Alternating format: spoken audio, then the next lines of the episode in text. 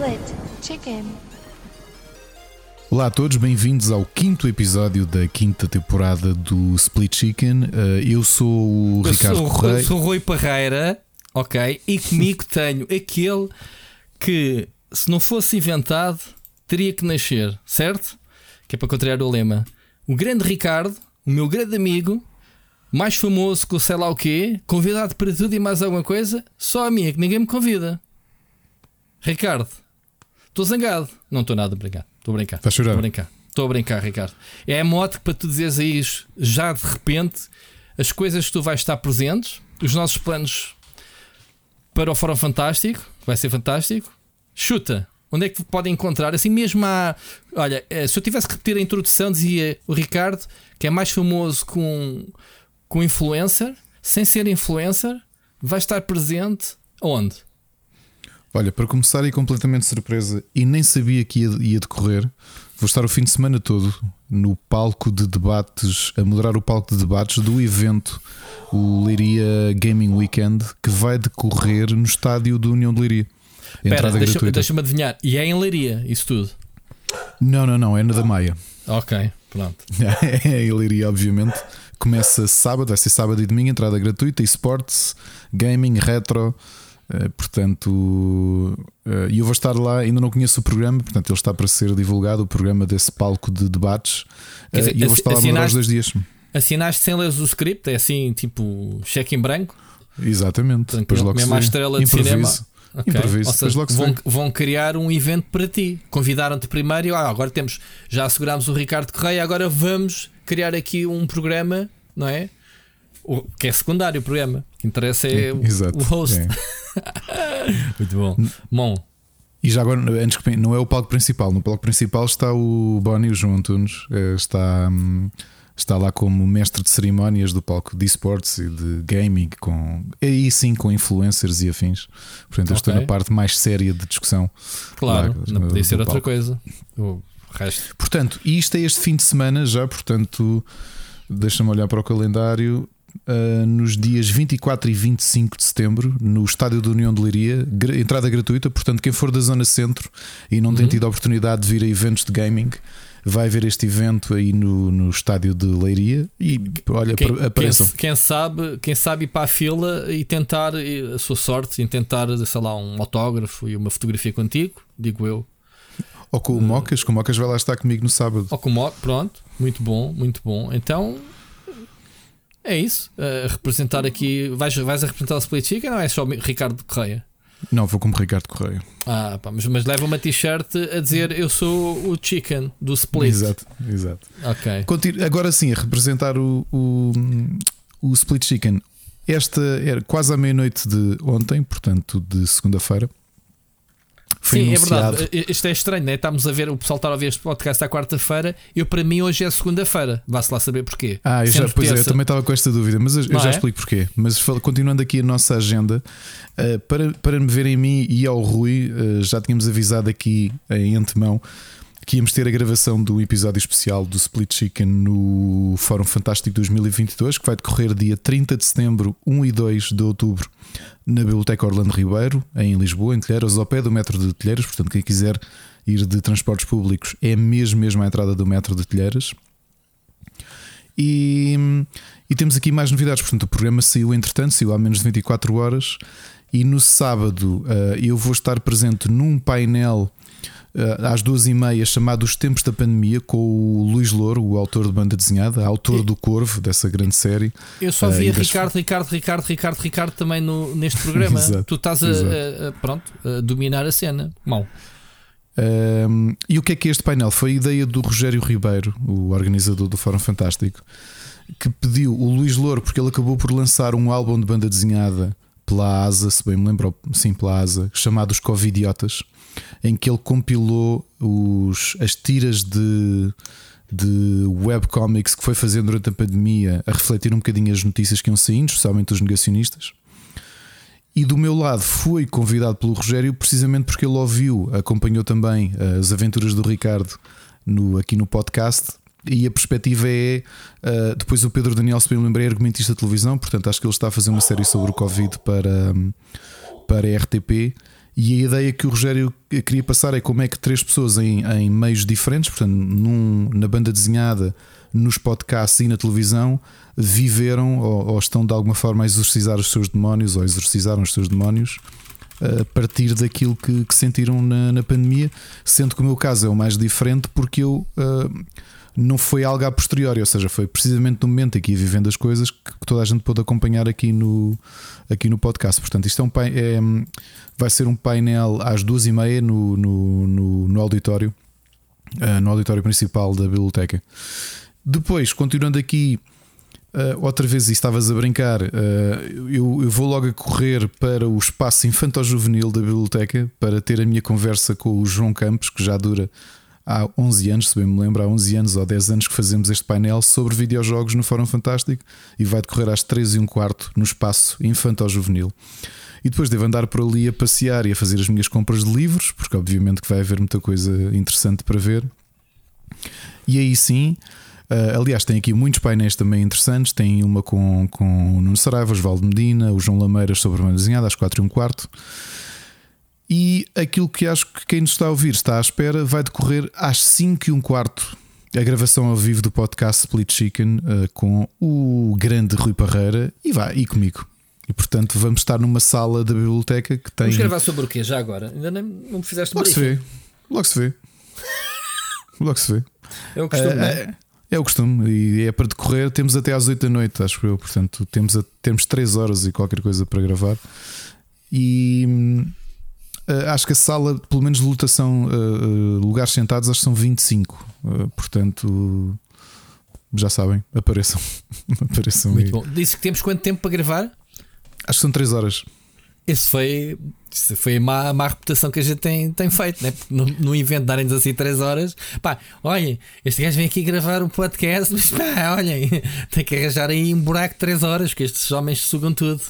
É que eu acho que nós ficámos com aquela sala até ao final do, do desse dia do evento mesmo. Oh, então, eh, tipo, tragam cervejas, malta que for assistir e termossos, que a gente do fim ainda faz a festa. Pronto. Por acaso há, há, depois há um jantar habitual com escritores e com entusiastas de, de, do Fantástico que é sempre ali ao pé. Portanto, se alguém quiser ah, eh, então mais eu... informações vão ser, vão ser então anunciadas. Então eu vou ser convidado, eu escrevo para o, TEC, portanto, yeah, para os escritores. Eu não só, e para quem vai, para quem vai ali ao, ao Fórum Ou é só para quem escreve poemas? Ah, não, tal. não, não, não, não. E o que é que vai ser anunciado também? Finalmente vai sair o regulamento daquela antologia que anunciámos aqui no podcast há um ano, Sim. que ainda não chegou a materializar-se. Este fim de semana estive a conversar com o dono da editora, porque nos cruzámos no, no Festival Vapor, na, no entroncamento. Olha, Rui, já agora adorei o evento, nunca tinha ido àquele museu.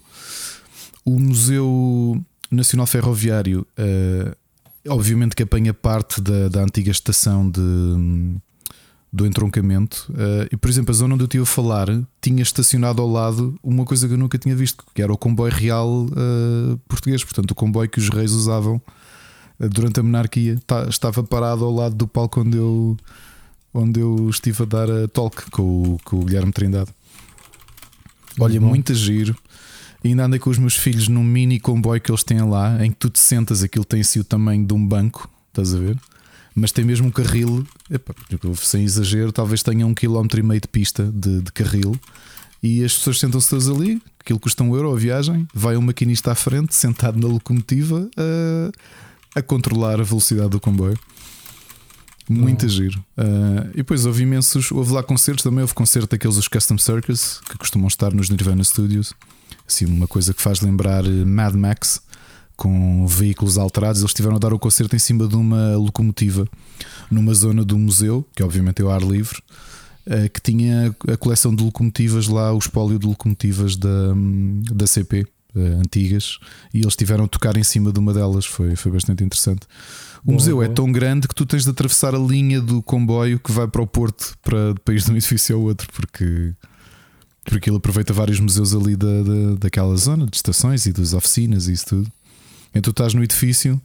Uh, o sítio onde eu fui falar teve alguém da organização ir comigo porque hum, tinha de atravessar a linha do comboio, ou seja, saías do, do, do edifício principal onde era a bilheteira, andavas, chega, passavas a linha do comboio da linha do norte e depois tinhas um edifício grande que aí sim tinhas a uh, coleção de locomotivas e isso tudo. Já agora quem, quem, quem quiser ir passear, o, o museu tem muito poucos anos, foi aberto em 2015, eu nunca lá tinha ido, mas estou com bastante interesse em voltar ao Festival Vapor, porque o, este ano tiveram lá os Black Mamba, teve lá esse o Custom Circus também a tocar, portanto o, já começa a ser assim um evento interessante, pronto, que é obviamente financiado pela Câmara porque não há muitas coisas a acontecerem no entroncamento, né? sendo, sendo bastante sincero. Não há coisas a acontecer no entroncamento. Quer dizer, sem serem, coisas, sem serem coisas fenómenos. É, os fenómenos é lá tudo que acontece, é a capital dos fenómenos. Queres que, achas que alguém vai lá marcar alguma coisa? Exato. Nem sei se estou a falar com o Ricardo sequer. Se é alguma aparição, se é, sei lá. Já agora vou-te dizer uma coisa curiosa: é que uh, a Ana não pôde vir comigo, eu fui sozinho lá dar. Um, dar essa conferência e ele viu os meus filhos. Pai, tive que sair duas vezes, saí do palco para ir falar com eles, porque mais novo estava a tratar mal o mais velho. E, então foi. Depois o Rogério, que estava a moderar o painel, é que disse: Pai, quando via chegar sozinho com os miúdos, pensei, então, mas eles, este tipo vai estar aqui a falar no palco, como é que vai tratar dos miúdos? E olha, e, e desenrasquei-me. Fui lá abaixo, conversei com eles, acalmei, depois voltei para o palco. Mais novo começou outra vez, pá, porque eles apanharam um bocado de seca, né? Estar ali uma hora a ouvir falar de steampunk e de, de influência do, sei lá, como é que Mas o retrofuturismo apareceu. Foi, foi. Eu, eu não conhecia o Guilherme Trindade, ele é game designer da, da Miniclip, eu sigo no Twitter. E foi uma, foi uma conversa interessante eh, de, de termos. Olha, acabei por descobrir que os dois tínhamos participado em antologias de ficção científica, portanto, tínhamos sido publicados nos mesmos livros e nem não nos conhecíamos pessoalmente. E pronto, e falámos um bocadinho sobre isso sobre a escrita e depois um, esta vertente dos, dos videojogos, como é que convive com o retrofuturismo, ou se está se, se ainda funciona, se é aplicável, foi, foi uma discussão interessante. Foi, depois chegou-se ali ao ponto, até houve alguém do, do público que hum, quando falámos da questão da Concentra, de como é que foi a distribuição eh, da Nintendo e tudo isso, que, que por acaso falaram uma situação que eu não conhecia, que foi que a Concentra colocou a Wii à venda 24 horas mais cedo. Porque pronto, era uma marca que aquilo percebia, percebia muito pouco de videojogos. E acho que houve malta cá que foi logo à Toys R Us comprar o Easy e pôs-se a vender no. Pôs-se logo a vender mais caro porque tinha a consola 24 horas mais cedo. Ainda houve aí malta a lucrar bastante cá em Portugal, graças à, à nabice da, da, da Concentra. Ok. Uhum. Ok. Estás a falar da Wii na altura? A Wii, que foi a última consola ainda lançada pela. Não, pela eu, eu lembro-me. Eu fui, eu fui à apresentação da Wii. A Wii. Deixa-me pensar. Sim. A Wii ainda fui à apresentação uh, feita pela Concentra do. Do Wii. Uh, como é que é? Do, da balança, como é que se chama? Wii Balance? Uhum. Wii Fit. A Wii, Wii Fit, sim, a Wii Balance. Uhum. Ainda fui que eles fizeram. tive que ir de fato de treino, mesmo porque era o dress code para o evento. Fazíamos ali umas sessões de ah, surpresa, qual é que foi o evento que nós tivemos já com o Gonçalo ali na Nintendo que também tivemos que levar toalha e tudo e muda de roupa? Que era mesmo para suar. Sim, já foi aqui. Já ah, foi na era fase... o, não era o Punch Out ou assim, já era box? Não foi? Não. Ah, não, foi, foi o Wii Fit Adventure. Wii Fit. Não, não, o, é este, não é o, Fit, o do Ring Fit Adventure. O do, do, do, do anel. Sim, sim, sim, sim, sim. Sim, sim. Mas eu, eu não tive nessa, acho eu, porque eu fui ao estrangeiro ver. Ah, pois foi, tens razão. Fit, e depois eles fizeram cá um para a relé, né? Para, para o resto da malta, como tu. Exatamente, é verdade. Estou a brincar. Uh, mas eu não me lembro, não, não, não me lembro de ter ido cá. Acho que não, que eu já tinha, já tinha o produto e tudo nas mãos, não, não fazia sentido.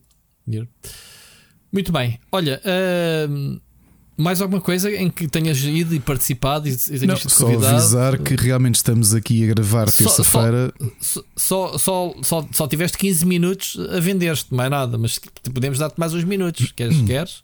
Ouve lá, não tenho amigos que, que me façam isso, que me massajem o ego. Arranja, arranja, arranja. Já escreveste é? o podcast no, no, no Pods?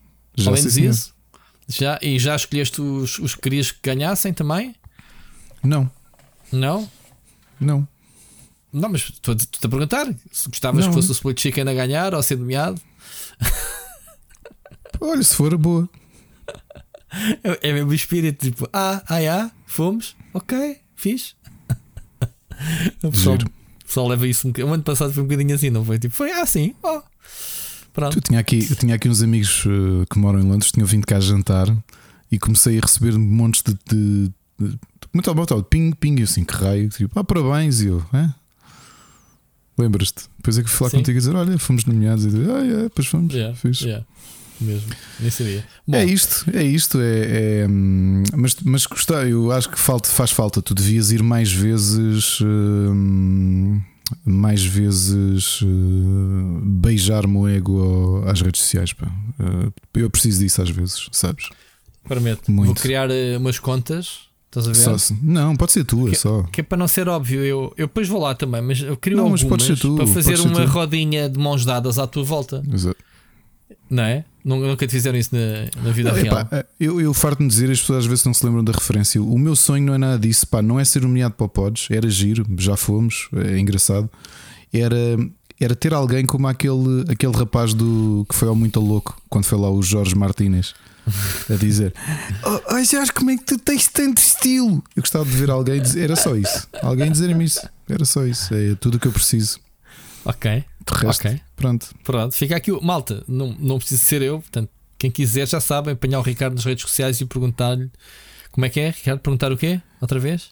Oh Jorge, como é que tens tanto estilo? Não, ó oh, Ricardo. Não, pode ser a Jorge, que quiserem. Para mim é Muito igual. bom. Bom, malta, estamos aqui. então, mas olha, mas estamos... foi, esta foi a primeira vez que fizemos um script para o, para o podcast. Dizer assim: olha, os primeiros 20 minutos é para enchermos chouriço. Uh, porque não, o programa olha, vai só... ser uh, pequenito, a ver se estica um bocadinho, que é para o pessoal não ficar decepcionado. Olha, mas, mas eh, já agora, eu, hum, nós estamos a gravar à terça, porque ontem eu, eu fui comemorar os 12 anos de casamento.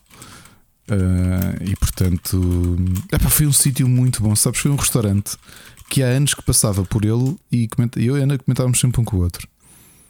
Pá, temos de ir ali jantar. E o restaurante é, é um bocado caro, é, portanto é daqueles de ir uma vez por ano com, com sorte. Mas a comida é muito boa. Tu sabes qual é que é aquele restaurante no Parque das Nações que é o World House? Que é um restaurante chinês com tem assim um ar muito posh, muito, muito arranjadinho. não, diz-me qualquer coisa. Uh, assim que vens do Altice Arena, é logo dos primeiros. Agora tens esplanada, mas antes era assim um. Tinha assim okay. só vidros, tinha assim mesmo um ar muito. Mas no, naquela encadeamento de restaurantes onde tens o. A República o... do, da Cerveja e essas coisas? Não, não, não, não. No sentido contrário, quem vai para a torre. Quem vai para a torre. Ok. Ok. okay? Olha, a comida é muito boa mesmo. Muito, muito boa. Essencialmente é assim: nós comemos aquilo que estamos habituados a comer nos restaurantes chineses, não é? que gostamos, tipo guiosas, uh, gambas grelhadas, só que é muito bom.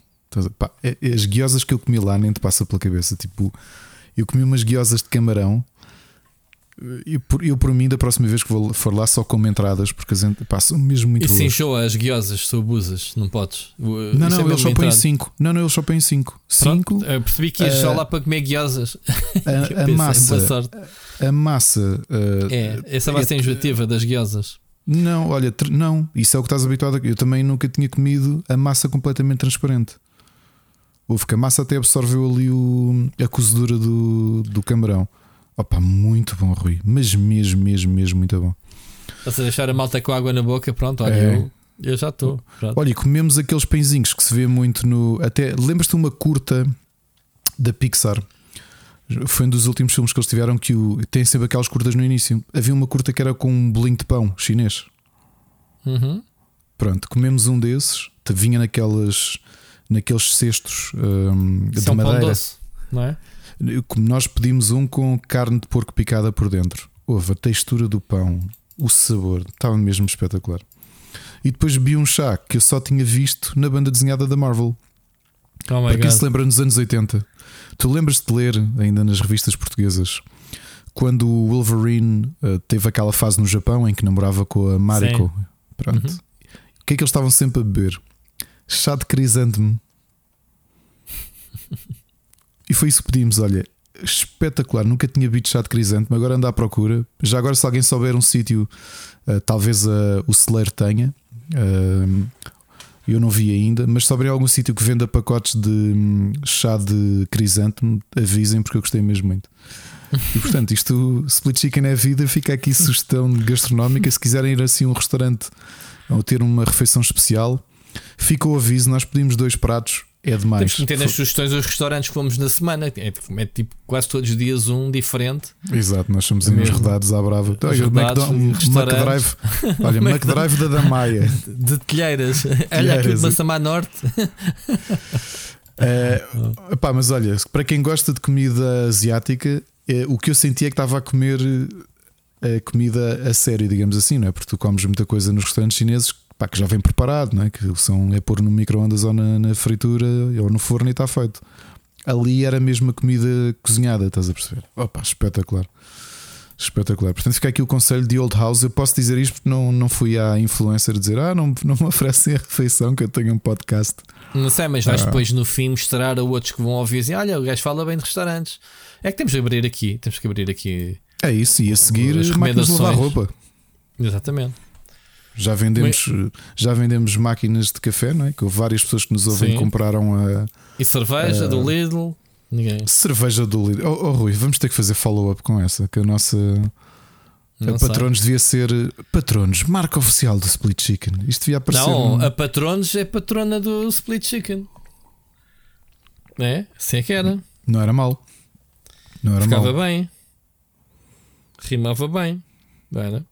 Olha, e agora depois de 21 minutos de, de nada. Não, não, nada. não. Tivemos aqui a falar da agenda de. Falar em nada, temos saudades do nada.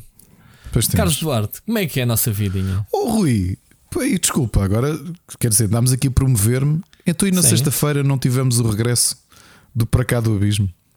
Tivemos, ainda não chegámos à nossa comunidade sequer. Fogo. Vai, mas continua. Já, tá, oh, Ricardo, já estás aí a falar do. Para cá do abismo. Vai, vamos embora. Este, é o episódio do Ricardo, meu. Fogo. É o Ricardo, fala para aí, homem. Vende para aí.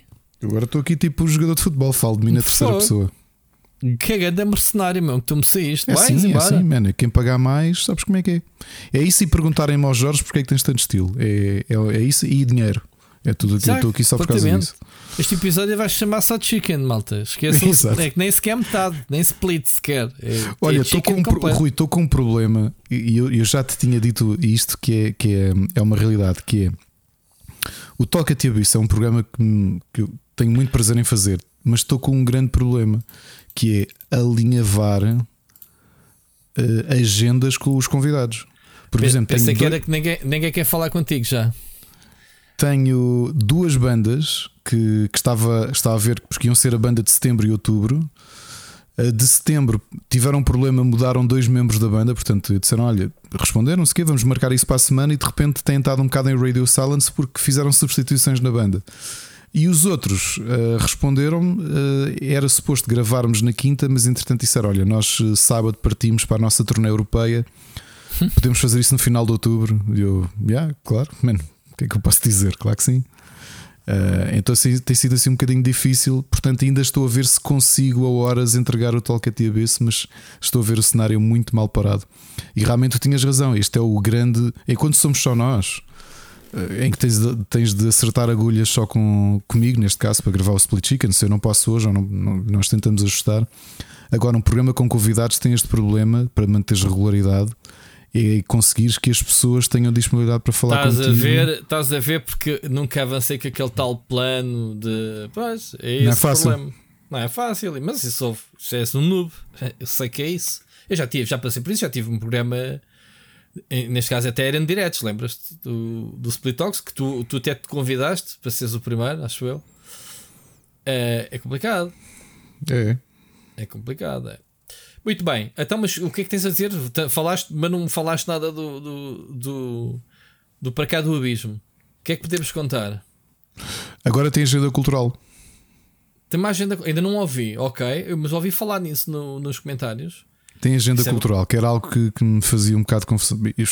Fazia-me confusão, não quer dizer, ter um programa de música e, e, especificamente nesta fase em que voltámos a uma grande atividade de concertos de norte a sul, Uh, tenho andado à procura também agendas de vários sítios, uh, norte, sul, ilhas, e tentar sugerir concertos até ao final do ano. Portanto, eu, eu como já tinha uma agenda muito grande, decidi ficar só até dezembro de 2022. E a ideia é, a cada novo episódio, anunciar os, uhum. os novos concertos que foram é, é assim agendados. É, se é que se começa, o próximo passo é começares tu a fazer o agendamento das bandas virem cá, organizar, começares a vender bilhetes e quando das contas o, o, outro chama-se Everything is New, mas é old. Everything is New passa a ser tu, passa Exato. a publicidade, não é? Muito bom, Ricardo. Sou, falando... sou, Álvaro, sou Álvaro que voz da Wish. És o Álvaro que voz da Wish, quer dizer, é para já. Quem me dera é ter o capital dele. Mas um dia, ouviram aqui primeiro, um dia vamos ter o Parcado do, do Abismo Festival. O quê? Não percebi. Um dia vamos ter o Parcado do Abismo Festival. Ah, Festival, ok. Era o que eu estava a pensar, leste o meu pensamento. Não estou a brincar. Se, se, não, não, seria assim uma cena uh, brutal. Quem, quem organizou o IndieX não tem problemas em organizar uh, provavelmente um, um para do abismo edição bandas de garagem. O pessoal lá da rua e não sei o quê. Acho que sim. Já viste? Concurso então, de bandas. É assim que se começa. É assim que se começa. Bom, uh, até porque o Rock Rendezvous ias fazer um bocadinho esse trabalho, né? já que não há. Uh, mas pronto, olha, falando aqui da, da nossa comunidade, lançámos hoje uh, e, e, pedindo desculpa por não ter sido mais cedo o Splatoon 3, portanto, o, o passatempo para os nossos Patreon uh, participarem, ok? E,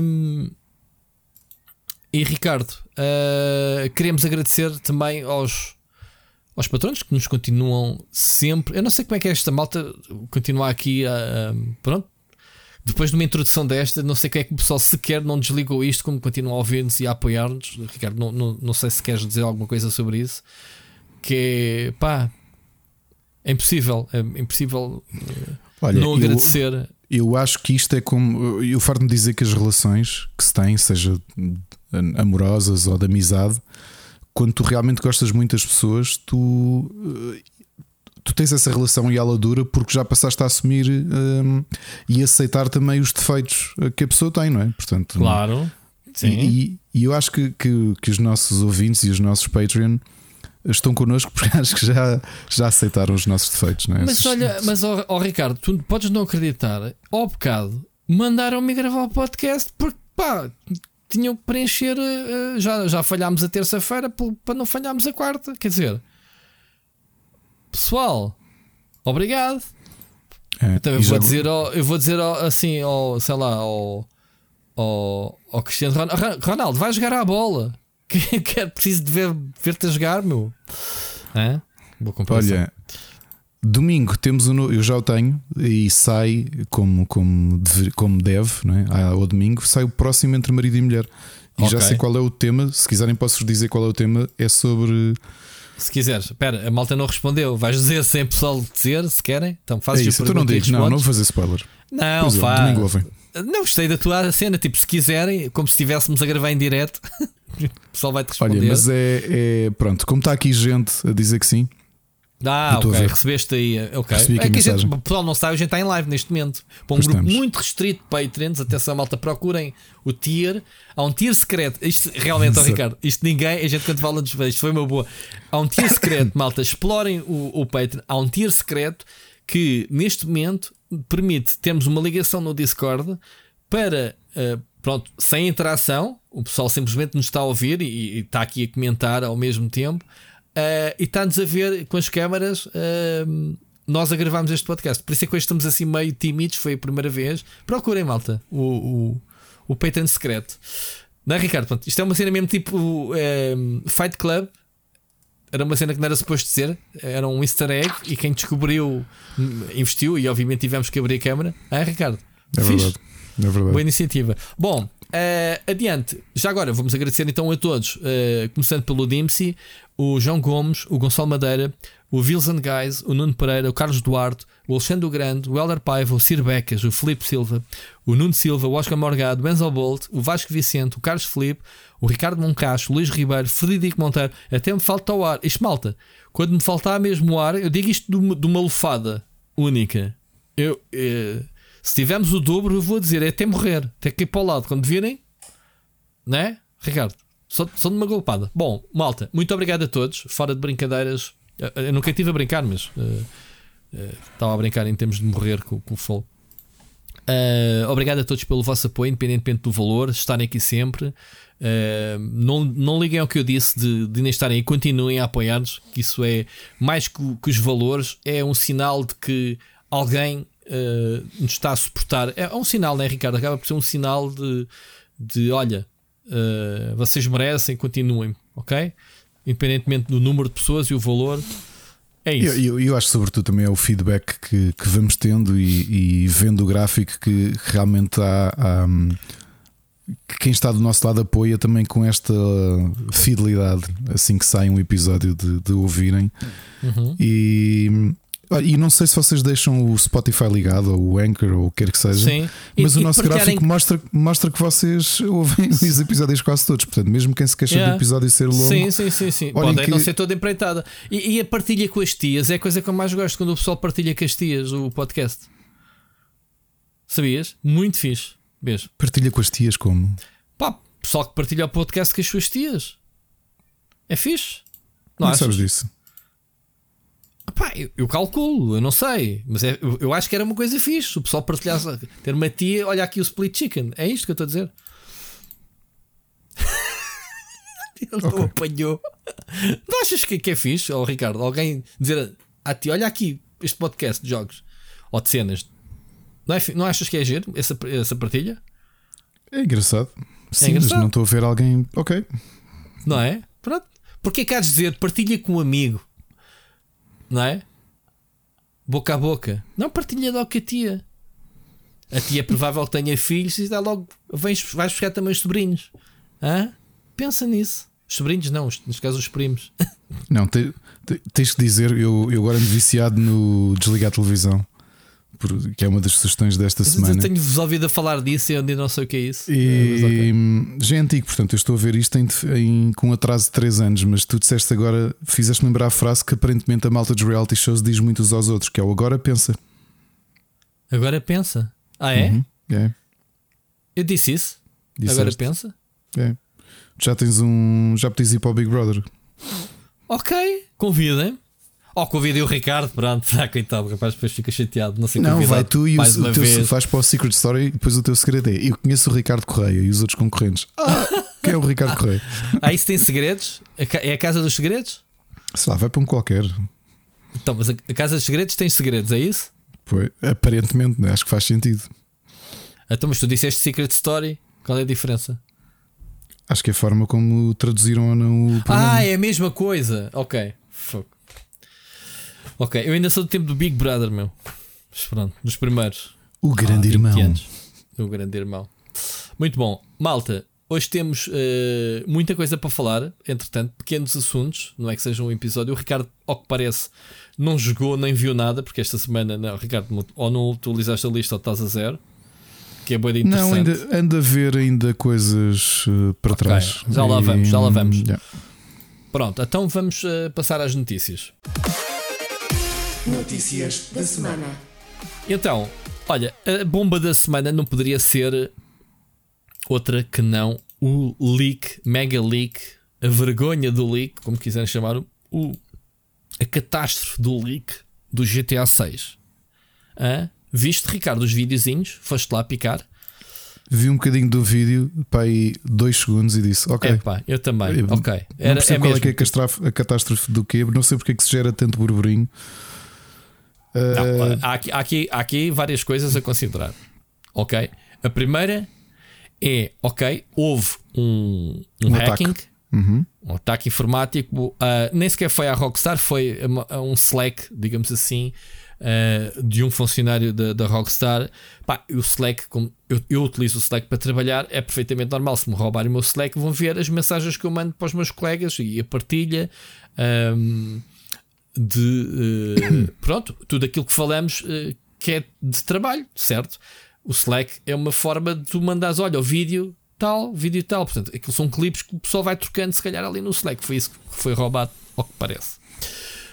Um, aqui a questão é, em primeiro lugar, é, é grave porque é assim: um, a Rockstar sempre foi das empresas que que mais segredo guardou em torno dos seus jogos. Até agora ninguém sabe nada do GTA 6, que já deve estar em produção há uns bons anos. Portanto, eles são muito bons a guardar segredos no que diz respeito a leaks externos das empresas. Devem ter aquilo altamente blindado não é? de, sobre, sobre fugas de informação interna. Isto é a maneira. É a maneira, é, é a. Um, isto foi atribuído à Lapsus Group, já agora. Estes tipos já arrombaram com uma data de empresas grandes. E quando eu digo grandes, estou a falar da Microsoft. Esta semana foi a Uber também. Aliás, eles são, eles foram, eles foram, digamos assim, apontados como os, os responsáveis por este ataque. Sabes porquê, Ricardo? Porquê? Porque o tipo que disse que tem os 90 vídeos, não é? Tem o nome de T-Pod Tuber Hacker. Ou seja, tu se leres isto de repente, é ali qualquer coisa, T-Pod YouTuber Hacker, não sei o quê. Se leres como deve ser o nome dele, é T-Pod Uber Hacker. Ah. Ok? É o, o, o, hacker do Uber, da Uber, da Uber, do, da Uber. Ok? E a Uber uh, é que veio dizer que eles uh, eram os responsáveis pelo Lapsus que também tinham uh, que também tinham feito então a, a fuga de informação, o ataque à, à Take-Two. Pronto, e este grupo, a, Lapsus, a, confirmar-se que este tipo pertence à Lapsus Group, atacou em Portugal, como tu sabes, o grupo imprensa. Foi um hacking muito grande. Eventualmente a Vodafone. Ok? E outros sites nacionais. Portanto, ninguém está. A Microsoft, a Cisco, a Samsung, a Nvidia, a Okta, são várias eh, das empresas que este grupo atacou. Portanto, ninguém é imune. Ok? E portanto, é normal? Ok, não é normal, ok? Isto no mundo ideal não é Sim, é para acontecer. É crime. Mas Antes de mais é, é crime. um crime. Isto tem inclusivamente o FBI já a investigar e tudo. Portanto, o, não há polémica nenhuma em relação a um ataque. É pá, não há ninguém que esteja imune a estes ataques. É, basta um descuido, um phishingzinho. Repara, um phishing. No caso do Uber, eles até explicaram que foi um funcionário externo, ou seja, um taxista, daqueles eh, pessoal parceiro, né, que trabalha com a Uber, que foi que, que, que, que teve um ataque de phishing, de malware, em que o tipo lhe entrou pela conta do Uber adentro e brum, percebes? Entrou-lhe pela conta do Uber e foi por aí fora uh, a desbravar. Bom, aqui a questão que me faz um bocado de confusão é o GTA 6, como qualquer jogo da Rockstar, merece, que é a tristeza da Rockstar, que eles disseram, pá, isso não já afetar nada em termos de produção, porque o pessoal começou logo, ah, o jogo vai ser adiado, não sei o quê. Disseram, mas isto não vai influenciar nenhum fluxo. Eh, eles até já estão com as campanhas de MCs para, para tirar os vídeos da internet, portanto isto vai desaparecer em breve. Uh, se bem que, pronto, uma vez na net, para sempre na net, né, como costuma-se dizer. Uh, só que é assim. A Rockstar disse: pá, o GTA 6 é um, vai ser o nosso maior jogo. Eles dizem sempre isso, obviamente, e conseguem é, superar. Uh, e não merece ser partilhado desta forma. A, a mim o que me faz confusão, e é o que tu dizes, e se calhar era o que tu querias dizer, é o borbulhinho que isto faz. É logo a ganância dos criadores de conteúdos a quererem faturar com ah, o leak de GTA 6, vem, aqui o gameplay. Epá, vão ter consequências, esses gajos vão ser todos amandados abaixo, mas tudo bem. Olha, eu achei piada, por uh, exemplo, um, uma sondagem que os nossos colegas do IGN fizeram nas redes, que era. Eu já mandei o meu two cents. É. Como é que era? Uh, então quem é que tu achas que foi mais prejudicado no passado com leaks?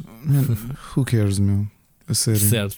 Pronto, mas é um bocadinho para faturar um bocadinho, isto dá cliques, está nas tendências e, não sei o quê. Nós no Tech fizemos, eu fiz hoje uma, se fores ler a notícia que está aí pendurada, ah, isto não tem nada a ver com sensacionalismo, isto tem a ver com factos do que aconteceu. Ponto. A história foi, tem que ser contada. Eu acho que os meios têm que contar a história. Sim, não mas tem, uma coisa é que é que entrar dizer, e, e, né? partilhar, a partilhar. Outra ah, coisa... Foi aquilo que eu disse. Sim, o que eu disse. Até nem disse em relação ao GTA, disse no geral. Isto, isto é uma cena que hoje acontece no GTA. Ah, ontem aconteceu com o Pokémon que teve as consequências. Né? Em Portugal a gente sabe, e é uma coisa que ainda oh. hoje me afeta, a mim e a ti. Oh, Rui, uh, uma coisa é como tu estiveste aqui a explicar e eu próprio, porque não liguei nenhuma à história, não fui ver quem fez, não fui ver nada. Uh, vi, um, vi uns, foi, foi que eu disse, dois, três segundos. Eu, ok, ah, ah, olha, deve ser mesmo GTA, e desliguei. Eu também vi, foi, foi isso, a minha reação foi essa. Ao contrário daquilo que tu fizeste, que acho que se, realmente é um interesse jornalístico, que estás-me a dar um contexto que eu não sabia, nomeadamente do grupo de hackers que esteve por trás disso e como é que aconteceu. Claro. Portanto, isso é uma parte criminal, digamos assim, da, da, Exatamente. da história que eu acho que passa pelo. pelo agora estou, a ler o, o tweet do que não vês isso Que não vês isso do, dos outros sites. Pá, é uma pena. É, os sites de jogos deveriam de explorar isto. Repara, tu, é, às, às, vezes já, é, já me têm dito, eh, eh, pá, e, e, lá está, eu não sou pessoa de meter bicos de pés, até porque eu não partilho estas histórias das redes sociais. Ou seja, estes conteúdos que eu faço para o Tech Há pessoal que já me tem dito, pá, tu escreves sobre jogos de forma como os meios. Hum, como é que é? Os meios especializados não o fazem. Uhum. Que é isto é contar a história. Eu acho que isto tem interesse de, de ser. Isto não, quer dizer, também não fiz nada de especial, mas uh, fiz, o pessoal, eu realmente li, porque eu li no domingo. Pronto, quem fez as notícias em Portugal, o meu contacto. E eu fiquei a pensar: é pá, mas o pessoal, em vez de contar a história do, do, do hacking e assim, o que interessa é saber que vamos controlar uma personagem, que o gameplay eh, coisa deu a entender que o jogo vai ter isto ou aquele feature ou que vai isto. É que depois isto leva é, à segunda parte que eu ia dizer. Não sei se queres uh, continuar e dizer, entretanto, qualquer coisa. Não? Posso continuar? Podes continuar. Sim, isto vai-me levar à segunda parte que é o pessoal a analisar este footage, Ricardo. Isso é só estúpido. Eu hoje vi um o pessoal a dizer: que é... Ei, cagando a retrocesso, que gráficos horríveis, este e... gameplay Olha, básico. Das Ei, coisas mais divertidas que eu li, que é. Uh, acho que encapsula na perfeição aquilo que é a internet e as redes sociais. Foi um tipo, é tão triste. hoje, um tweet que um monte de gente retweetou, que o gajo a dizer assim: acreditem em mim que eu sei do que é que estou a falar. Portanto, isto é logo um. Começares um tweet assim. Isso é logo, isso é logo assim, é, é, é, é, mesmo para continuar a ler. É, eu vou mesmo continuar a ler depois de ler esse caçalho. Eu, okay, eu, eu, percebo muito desenvolvimento de jogos e agora repara. Os gráficos são logo a primeira coisa a fazer, portanto, isto é o aspecto final do jogo. Olha, Ricardo, espera, eu não percebo nada de produção de jogos, e sei que as primeiras versões são paus, são traços, são triângulos e bolas. Queres avaliar por aí mesmo? Uh, epá, eu li isto e achei lindo. Lindo, lindo. não é? Eu percebo é disto. Pronto. Epá, isso é lindo. Mas isso é para emoldurar, mas não sei como é que o pessoal não retuita isso. Isso é que é de retweetar. Dizer, olha aqui, isto é o quê? Bom, Ricardo, uh, isto é o que me faz confusão, é exatamente o pessoal avaliar. Uh, isto, isto, obviamente, que a Rockstar depois tem que fazer.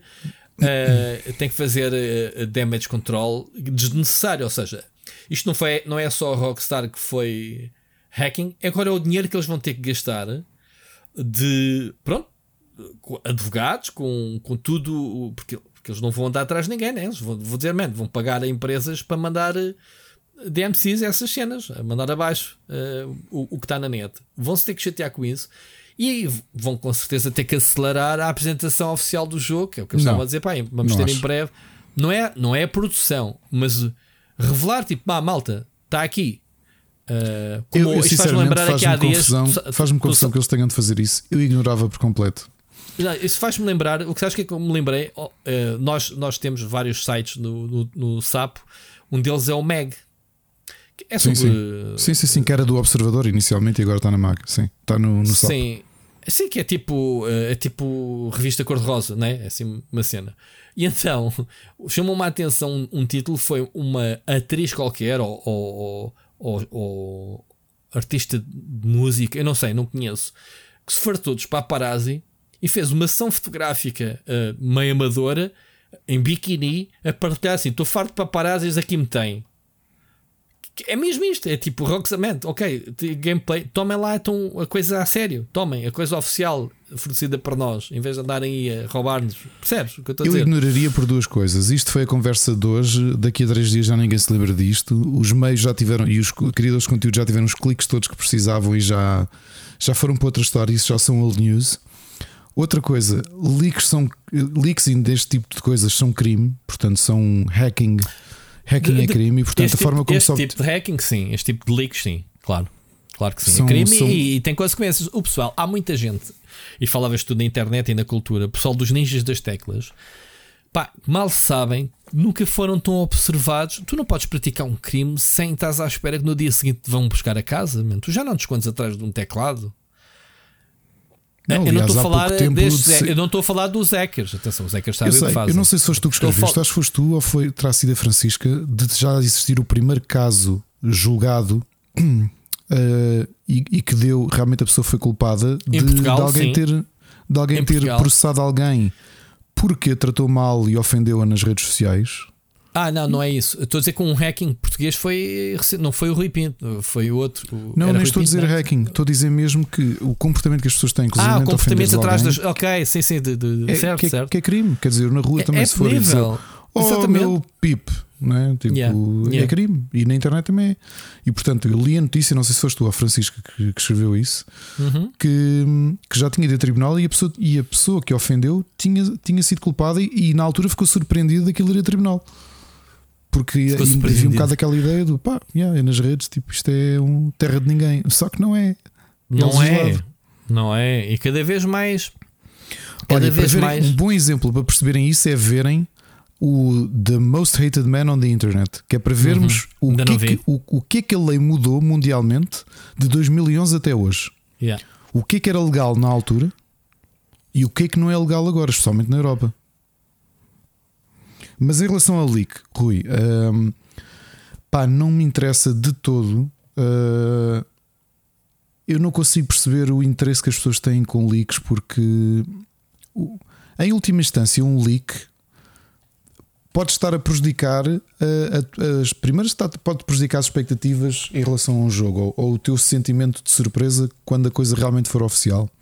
Pessoas, lá está, este tipo de pessoas que falámos, não só os especialistas com vários X uh, na palavra especialistas, uh, ao dizerem, ao, ao fazerem o, o reaction ou, ou, ou uh, como é que se diz? Mano, explorarem o conteúdo desses vídeos como aquelas pessoas que consomem esses conteúdos que acreditam que isto é o estado atual do é o estado atual pronto a ser lançado do jogo. Epá, e isso é que é triste, né? Haver pessoas assim. Pronto. Uh, agora. Mas mesmo uh, ver, epá, e, e, já que estamos naquela fase de simplesmente dizer os nomes, epá, o, o tweet do IGN Portugal epá, é tão vergonhoso de, de, de, a necessidade do clique é, é, tão infantil. É muito comum surgirem leaks de jogos e há quem diga que os vídeos de GTA 6 tornam este um dos maiores, se não o maior leak do mundo dos videojogos. Para ti, qual deles foi o é maior? É, é. Que outros isso, leaks isso te lembras é. que não estejam aqui que tenham, e que te tenham marcado? Oh, que é oh, Ricardo, essa, essa, essa, essa busca Vai. do clique já se sabe que oh, é, é, pôr, pôr comida na Novamente, mesa. Estes, li, estes leaks, é o, é o vale tudo. Estes leaks, então, com hacking, estamos a falar de crime. Desculpem uma comparação completamente idiota e exagerada, não é? Isto vai ser o reducio ad absurdum.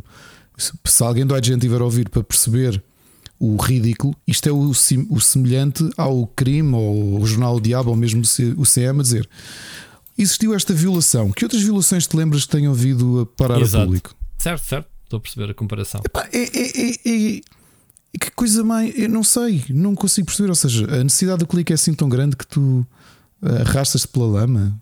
Percebes? É, um, um leak tem o valor que tem. Eu acho que o leak, para mim, tem que, se tem componente criminal, olha, uma situação similar. Tu lembras daquele grande leak que, entretanto, acho que foram processados e aquilo trouxe grandes problemas para a Apple, que foi o The Fappening, que foi quando lançaram em simultâneo eh, milhares de fotos de celebridades que tinham sacado do iCloud celebridades nuas, atrizes e cantoras. Sim, e... eu lembro-me disso. Sim. Lembras-te disso? Uhum. Muito se falou disso. E primeiro as pessoas não, não esqueceram-se que andaram, e essencialmente andaram a partilhar conteúdo eh, que foram roubados a outras pessoas, não é? Portanto, há um enquadramento legal para isto tudo. A notícia, como tem que ser dada, se fores um meio de responsabilidade, era exatamente aquilo que tu estás a dar, que é dares a contexto, porque ao dares o contexto, estás a informar e estás, se calhar, a dar uma perspectiva ao teu público, não é a curiosidade mórbida, não é a ideia de tu ires na autostrada e parares para ver um acidente. É explicares o contexto que levou a coisa a acontecer e quais é que são as consequências daquilo acontecer. Foi o que eu te estou a dizer. Eu não sabia porque não liguei. Eu, eu, novamente, estes assuntos leaks passam completamente ao lado. Aquilo que tu fizeste agora no podcast que me fizeste a mim e que se calhar muitas das pessoas que nos estão a ouvir estão a ter a mesma sensação ou a mesma percepção que eu, que é estão a aprender qualquer coisa contigo que os outros meios não deram. Ou que, ou que não se falou nas redes, não é? Porque de repente só se fala dos gráficos do GTA, que é a coisa mais idiota que se pode falar, porque se tivesse, como tu dizias, se tivessem saído um, um vídeo só com wireframes, as pessoas iam dizer o quê? Agora o GTA vai ser só wireframes? Não, tipo, sua besta, larga a internet. Uh, aquilo que tu fizeste é outra coisa que é falaste do grupo que fez isso que já tinha um historial. Eu não sabia que era o mesmo grupo que tinha estado por trás do ataque à empresa. Foi um ataque grave.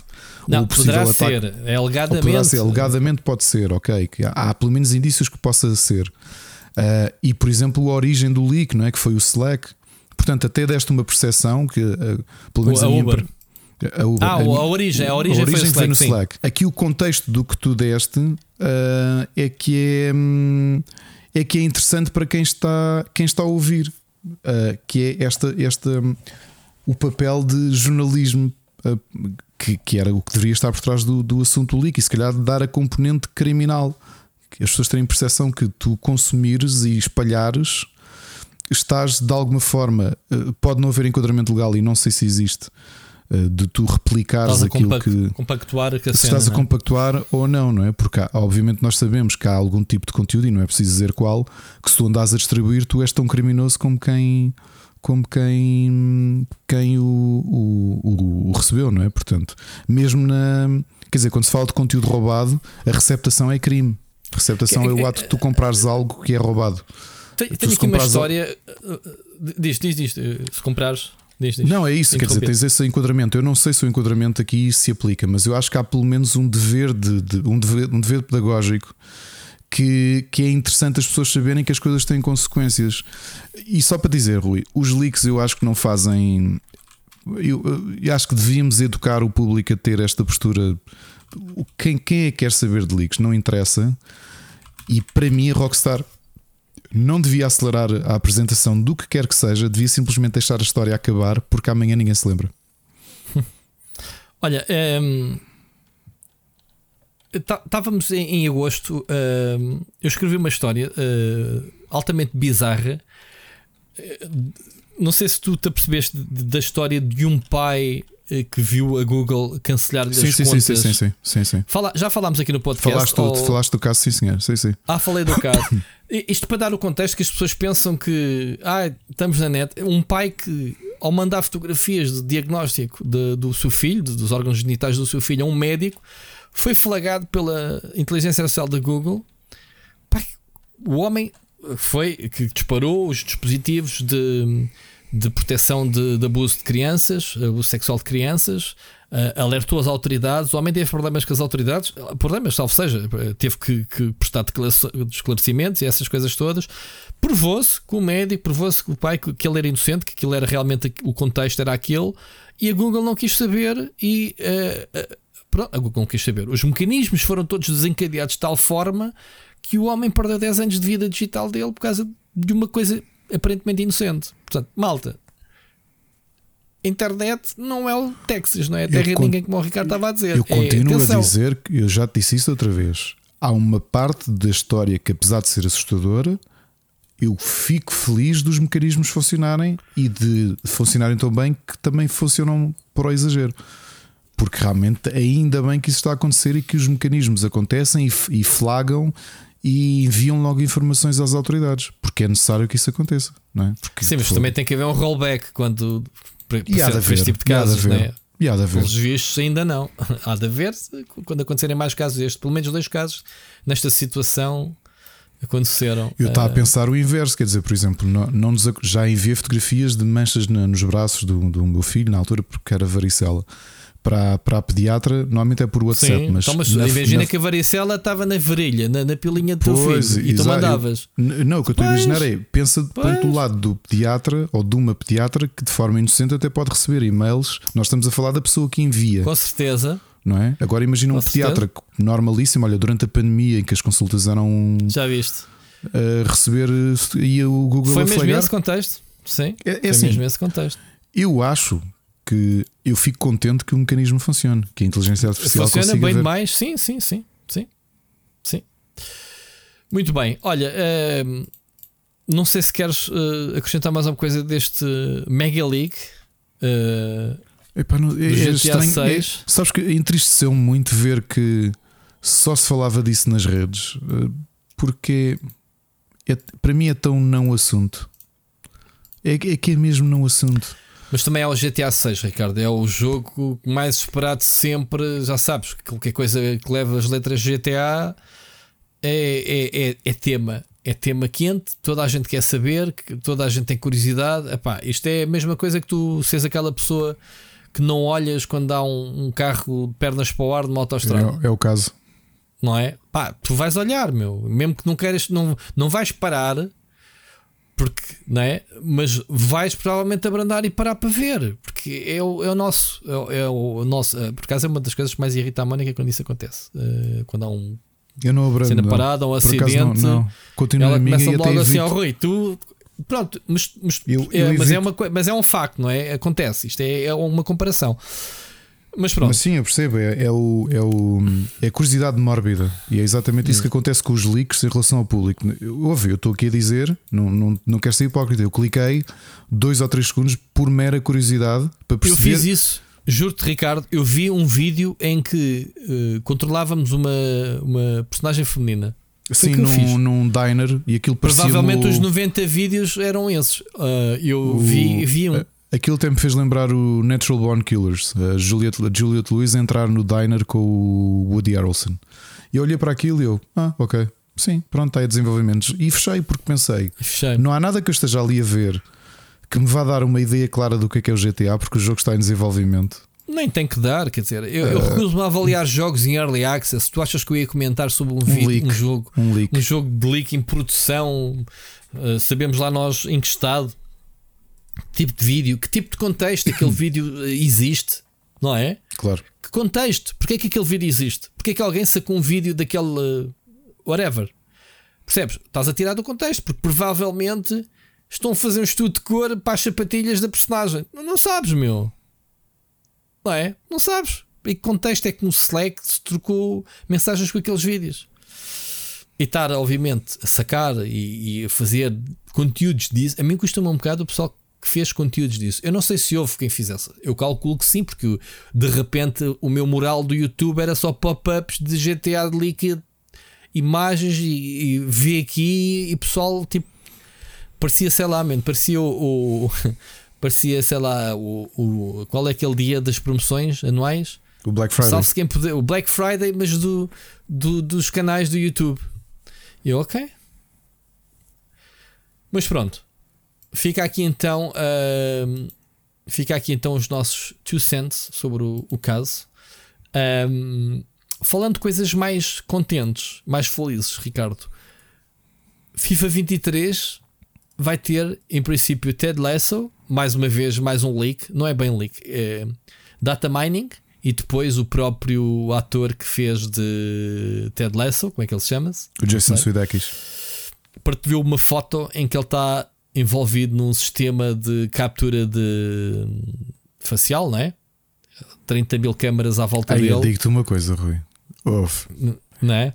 Se o, não, é agora não, que vais jogar, vais jogar não, FIFA. Não é isso, eu não estou a brincar. Se o modo carreira do FIFA é tu seres um jogador do Richmond, do AFC Richmond, do Ted Lasso. Era esse. o modo, o modo história, não era? Era lindo. É, é Porque eles inventam mesmo... tantas telenovelas, eles Uf. inventam tanta telenovela para o FIFA nos últimos anos. Era lindo. Agora tu é seres um é jogador, é... tu um jogador do, do, AFC Richmond e depois aparecer. Interages e eles terem e... liberdade criativa para fazerem histórias parvas com os argumentistas, não era? Uf. E entrares no jogo e ouvires. E já somos nós, eu não, não lembro de ler. Ouviram aqui primeiro. E era lindo. Porque assim, a notícia em si diz: pá, em princípio vai dar para jogar com o AFC Richmond. Uh, e não sei o quê. Mas já alguém se preocupou em pensar nisso que estás a dizer e que eu estou também a, a, expandir, digamos assim. É, é espetacular. O modo de história. Houve, era lindo. Gente era lindo. Eu digo-te uma coisa. Já jogaste não... FIFA? Joguei um FIFA, o 23, porque tem o Ted Lasso. Era lindo. Houve. Primeiro demonstrava uma inteligência brutal da Electronic Arts de perceber que uma das séries mais badaladas dos últimos anos e mais premiadas, aliás, ainda é há, há uma semana, exatamente, é sobre futebol no maior campeonato do mundo, que é o inglês, não é? Exatamente. Pá, tu já Era... viste, porque é assim, sem fazer spoiler, a última temporada, que é esta que está para estrear, uh, vai haver rivalidade do AFC Richmond com um dos grandes clubes da Premier League. Pá, se eles conseguirem fazer ali um cross, porque é assim, tu ainda não tens data de lançamento. Estou aqui, isto é pura especulação, mas se houvesse aqui um cross promo entre o lançamento da primeira temporada pela Apple e o lançamento do FIFA 23 com o modo história, o modo carreira do, do AFC Richmond, era do caraças, meu. Era, era do caraças. Era mesmo, era mesmo do, do caraças. caraças. Eu tinha yeah. que tirar o chapéu a Electronic Arts e dizer sim senhor, e não é por ser fan Ted Lasso, é mesmo porque Mas é o que era vai muito bem pensado. certeza, só pode ser. É, se não forem, são burros. Malta, contratem-nos para darmos ideia.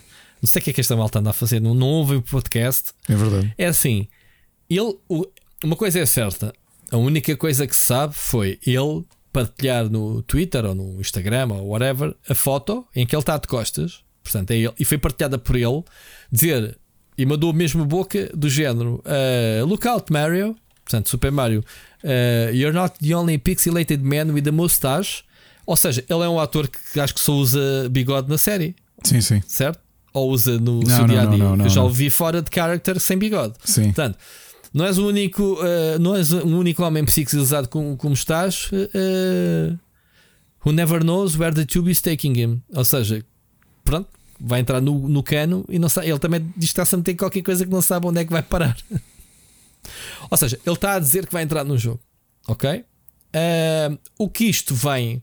Então, porquê que é o FIFA 22? Porque isto podia ser um jogo oficial, podia ser 50 mil. Porquê que isto está associado ao FIFA 23?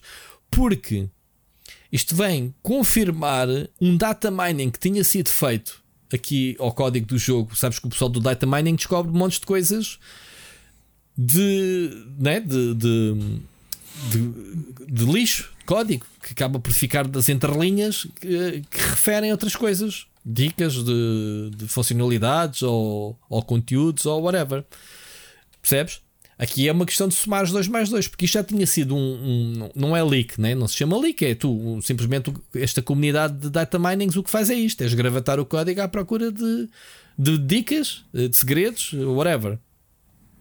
E então já tinha sido anteriormente uh, descoberto que o Ted Lasso uh, estava associado aos cheiros do, do FIFA. Sabes como? Estás a perceber? Foi Sei. nos ratings dos clubes. Houve alguém que encontrou o logotipo do Richmond no, naquela tabela que o FIFA cria com, com as classificações de cada clube. Ok. Pronto, é isto. é isto. Muito fixe. Olha, uh, vamos rezar para que sim. Vamos, já falta pouco. Falta uma semana para ser o FIFA, não é? Portanto, sai dia 27. 2 a 8, Ricardo. 2 a 8. Não lembrava disso. Terça-feira que vem, na próxima semana, provavelmente no próximo episódio, já se a Electronic Arts mandar o jogo antes para análise. Portanto, não tenho, malta, não, não vos posso. Mesmo que eu tivesse o jogo e confirmasse, gostaria a mentir que não tenho o jogo, eu não ia dizer se tivesse embargo. Tenho que pedir. Poderia dizer em off aqui ao, ao Ricardo, mas já uh, é isso. É isso. Uh, vamos ver. Bom, Ricardo, vamos avançar. Temos uma mensagem do, do ouvinte. Uh, do, temos duas mensagens. A primeira do Oscar Morgado. Vamos ouvir? Saudações galináceas. Eu que já ando às vezes há umas semanas para vos mandar qualquer coisa, seja da, da era da PlayStation, seja disto, seja daquilo. Pá, depois passa depois a vida também tem andado atribulada, depois um gajo esquece e olha, já lançaram o programa. Mas bom, aproveitando a desculpa aqui do, do Nintendo Direct, obviamente os meus três destaques. Primeiro, fico agradavelmente surpreendido de ver o, a sequela do Breath of the Wild não ser simplesmente um Breath of the Wild 2 Parece-me que eles assim são um bocadinho mais consistentes com o resto da saga, mesmo que haja ali muita, muita inspiração de um título anterior. Uh, mas há, há outros exemplos de alguma continuidade, especialmente os títulos de Zelda que uh, coexistiram na mesma, na mesma consola. Uh, os da Wii, os da, os da Nintendo 64, os da DS ainda que tematicamente e mesmo estilisticamente diferentes, há ali mais pontos de contacto. Este aqui é capaz de ser o que tem mais por causa da, da questão de sequela, uh, mas também lembrar-vos que já fizeram duas versões do mesmo Zelda no Game Boy, portanto não é inédito. Gostei do que vi, mas já, já estava agradavelmente impressionado antes, portanto não me criou aqui nada de novo. Afinal, vai mesmo sair e vai mesmo ser. Não se... Bem, o último Zelda da Switch deve ser, mas resta saber o que é que sai daqui. Depois, o que me causou uma grande, grande surpresa foi mesmo uma sequela do Octopath Traveler. Como pessoa que tem seguido estes 2D HD. Uh senti mesmo que a ideia destes projetos era uh, a Nintendo se focar em coisas completamente contidas e mesmo o Octopath não teve DLCs, microtransações, coisas que isto como aquela experiência perfeitamente contida e consegui perceber a expansão aqui para o mobile com o Champions of the Continent mas ter uma sequela direta ainda com novos personagens etc uh, eh, surpreendeu-me bastante não é que eu não acho que vai ser um mau jogo, acho que vou gostar. Mas pergunto-me então se afinal estes IPs são para continuar e seguir em vez de fazer coisas one-off que eu honestamente achava mais interessante. Já acho que estava aí na calha um remake do Chrono Trigger. Se calhar não é para já, mas escreva o que diga, acho que vai acontecer uh, neste estilo 2D HD. Uh, mas pronto, vamos ver o que é que sai dali de inovador, porque para mim a homenagem a, aos, aos JRPGs estava ali toda, toda feita, portanto não sei que desculpa é que existe desta vez mecanicamente para, para chegar ali e fazer uma sequela, mas, mas vejamos. E depois aquele que foi, não vou falar de todos, mas aquele anúncio para mim mais agridoce foi, foi Fire Emblem Engage. E vocês vão me perguntar, então, mas tu não estás sempre a elogiar o Fire Emblem? E não tens aí... Uh, todos uns fanboyismos da série que agora é o teu amor em vez do Pokémon. Não é verdade, mas eles começam a dar-me lives de Pokémon. Se calhar o problema é o tipo de coisas que eu ando a gostar. Uh, eu tenho o toque de Midas, mas, mas ao contrário, com, com outra palavra que começa por M. Em vez de ser o toque de Midas, é o toque de. Vocês perceberam?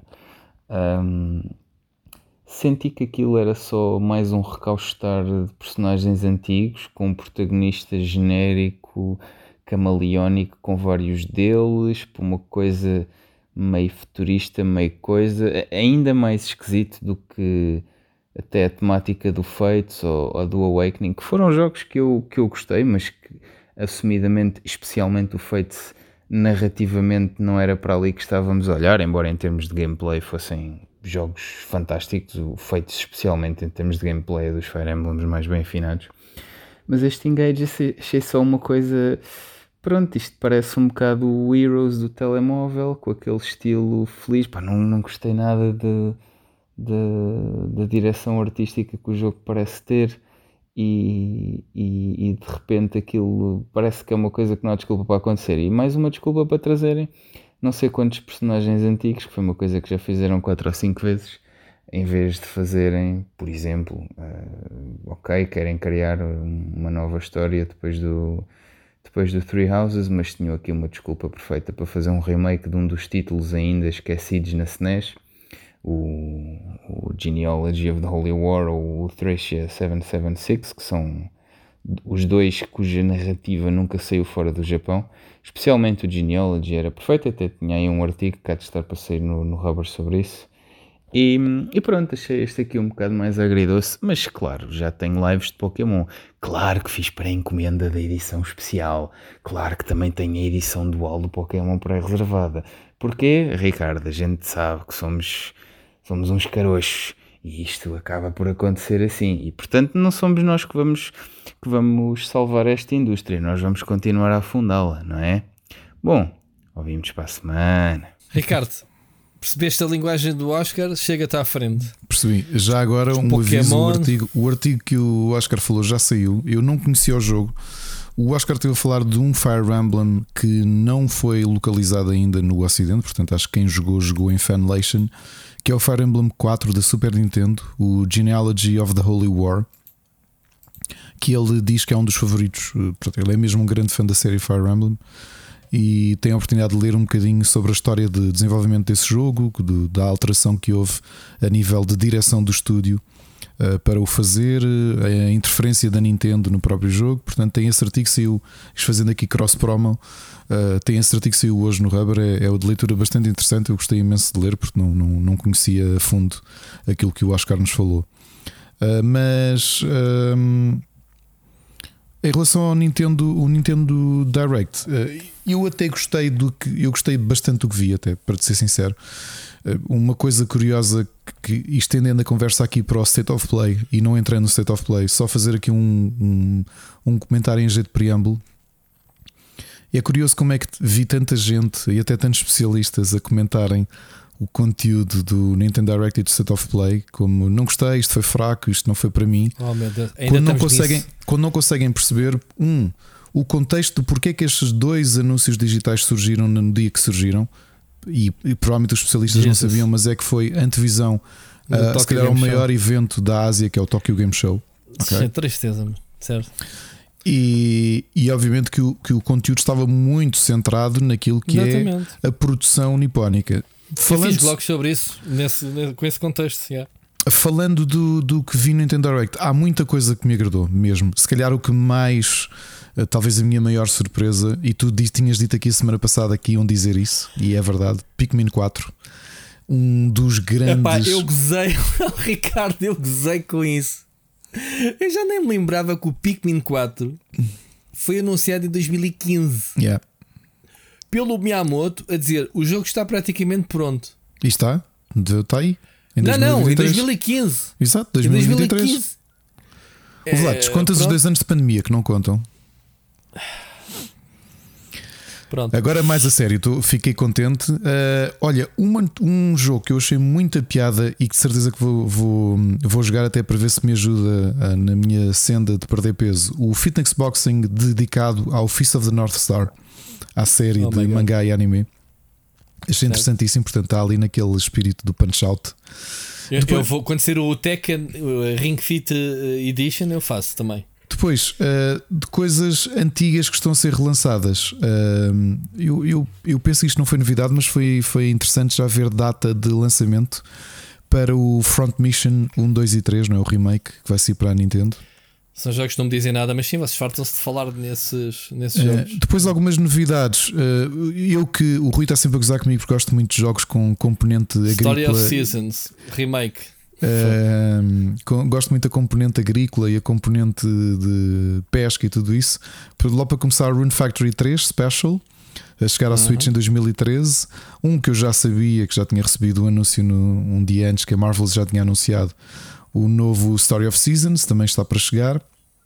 A própria Square vai ter alguns jogos dentro desta temática, ou pelo menos a trazer algum ambiente de, de farming e de Life Simulator, digamos assim, com o Fay Farm, que tem muito bom aspecto, e também o Harvestella, que apesar de ser um RPG aparentemente clássico da, da, da Square, desta nova. clássico para a nova onda, digamos assim, que a, que a Square tem tido, tem também uma componente agrícola ali pelo meio, portanto, bastante Eu esta semana deve ter conhecido uns 10 jogos agrícolas, como, a, Espetacular. como que saiu o Amazing Cultivation Simulator, que saiu no Game Pass, já deves ter jogado. Não? Ainda não joguei, não, ainda não joguei. Estou muito admirado. Tipo, este jogo... Instalei-o logo, mas ainda não. Eu ouvi, adorei os. O... Eu acho que contei na altura o. O Jorge envia-nos, num Lisboa Games Week, acho que foi 2015, eh, no último dia enviou-nos um e-mail com o código do Disney Magical World. Epá, eu instalei aquilo e pensei, fogo, isto vai ser daqueles jogos horríveis de IPs. Eu fiz uh, completionist ao jogo. E, e, também era do mesmo, tipo, tinhas personagens da Disney, tinhas a parte agrícola, tinhas isso tudo, e este vem na mesma linha, portanto estou, estou com alguma curiosidade para, hum, para jogar. Uh, mas foram assim alguns dos destaques, obviamente um, um direct muito direcionado para um, o público nipónico. Ainda mais uma iteração. Eu, eu comprei os jogos anteriores e gosto bastante.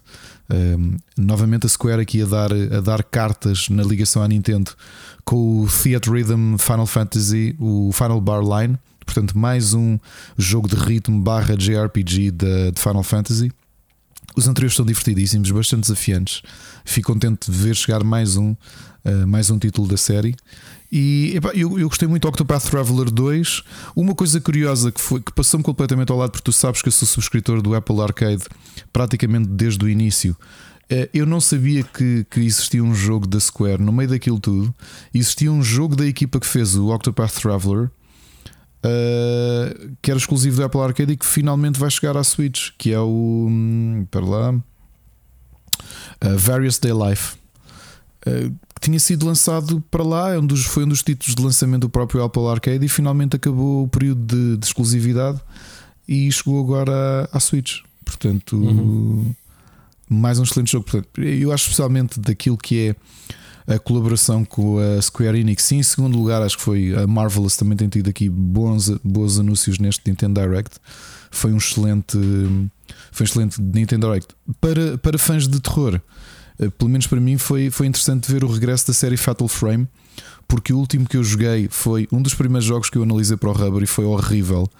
Que era um um Fatal Frame da 3DS que, que tinha a parte de realidade aumentada, naquela fase inicial eu, eu, que joguei, jogo... eu joguei essa versão, mas isso, isso era uma adaptação dos jogos da PlayStation 2. Epá, mas, mas era tudo tão sim, eu prefiro de longe. O Fatal, o, o Fatal Frame é muito bom. É, seria é muito boa, sim senhor. Porque é um, é um daqueles jogos que acabam por ser realísticos, entre aspas, que é uh, tu não vês os fantasmas e eles andam à tua volta só usando a câmera. Já viste Exato. o que é meter-te uh, um Fatal Frame de nova geração que não há, mas uh, já viste o que é uh, em realidade virtual um Fatal Frame? É, pá, eu nem quero imaginar é possível que, que esteja na calha. Um, fantasma em cima de ti altamente realístico, percebes? Porque os jogos na altura e, e nesta uh, eu joguei alguns jogos de uh, antes, do, antes do, dos estúdios japoneses uh, se ocidentalizarem da forma que os conhecemos hoje.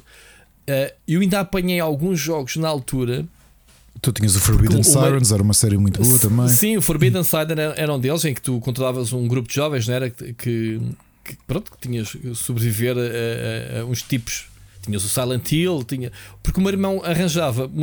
Eu disse já aqui que o meu irmão tinha muitos jogos piratas na 360, mas antes disso, na PlayStation 1 e 2, era tipo uma festa também. E o meu irmão jogava muitos importes japoneses que não chegavam, ou chegavam anos mais tarde, eh, depois traduzidos, não era? Mas jogava. Eu, eu já aqui te disse que o meu irmão acabou para as IT em japonês. Sim, sim, no que, é, um, R, um RPG da, da, velha guarda da, da, da, Square Enix, em que tu tens que andar a palpar menus, né? porque simplesmente não percebes, para avançares no jogo, ele acabou. E então o meu irmão arranjava estes jogos de terror, uh, pronto, que, que, depois começaram a ser mais conhecidos. E eu lembro-me destes, deste Fatal Frame era um deles. Aí isto na altura já era assustador. Eh, na, pronto, para os padrões da altura, né? se for jogar agora, se calhar é patético. Uh, se calhar é patético jogares agora o primeiro Silent Hill, não é? Em termos de, de do que era a tecnologia antiga naquela altura. E este Fatal Frame, o contexto e o conceito do jogo é brilhante em termos uhum. do susto, man, porque é assim: os fantasmas andam à tua volta e tu não os vês, mas eles estão lá ok? E tu precisas de os ver para, os atacares. E tu na 3DS tinhas um bocadinho isso, só que a 3DS pronto, era um bocado. Tirava-te logo, apesar de ser 3D, tirava-te o tamanho do, do ecrã, tirava-te qualquer imersão do jogo, não é? Bom, mesmo andares na sala e não sei o que com o AR, mas depois sim, aquilo era muito era fraquinho. Esquisito. Sim, sim, sim. sim. Uh, este aqui não sei, este aqui é uma versão de qual. Uh, eu acho que este é um, é um, um dos episódios que não chegou ao acidente. Eu não tenho certeza se este é um dos jogos que estava nessa situação. Porque entretanto, né, a Square Enix está a lançar jogos que nunca chegaram a. estão a estrear, só não tenho, não tenho certeza se foi, foi neste caso. Que só anda todo contente com, com, com isto, né? De... Uh, mas pronto, como tu dizes, eu gostei da apresentação. Um, a maior parte dos jogos não me dizem muito. Uh, estes jogos, como tu, como tu disseste, mais eh, virados para o mercado é, japonês, não me disseram este, nada. Hum, este Fatal Frame é o, é o que saiu originalmente para a Wii em 2008. Para a Wii, ok. Uhum. Ok, eu também me lembro do jogo. Então, como é que se chama-se já agora? Uh, Mask of the Lunar Eclipse. Ok, não pelo nome, não estou. E uma coisa interessante acho, de ver. Eu acho que joguei o Fatal Frame Wii. Eu joguei vários jogos da série. Uma coisa interessante de ver é, é, assumirmos de uma vez por todas o. Porque, para quem não sabe, a série Fatal Frame tem um nome diferente na Europa e na Austrália. Uhum. Chama-se Project Sim. Zero. Sim, sim, sim. E pois em- na altura era o Project Zero. Era o sim. Project Zero, assim como o Resident Evil também tinha um nome diferente no Japão. ou aí Bio- não. Biohazard. Biohazard, exatamente. Pois agora, agora não sei. E é Se- interessante vermos as séries a, a, a começarem Se caiu, a... se caiu foi o nome no Japão, então, porque há, cá continua a ser o Resident Evil.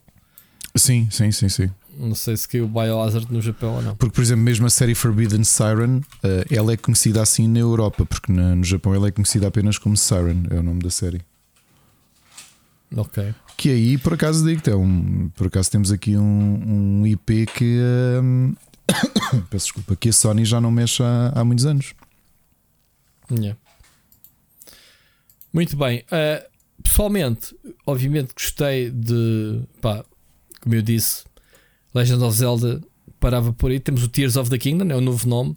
Não compreendo o Oscar ficar todo excitado com o Zelda e o que vem aí, não sei o quê, porque é um trailer cinematográfico e há uma teoria muito fixe que até é o Marafana que, pronto, que, que, que tem andado a partilhar, que é pá, eles não mostram o gameplay porque porque não têm gameplay da Switch, porque este jogo é para a Switch 2 e a gente ainda não sabe.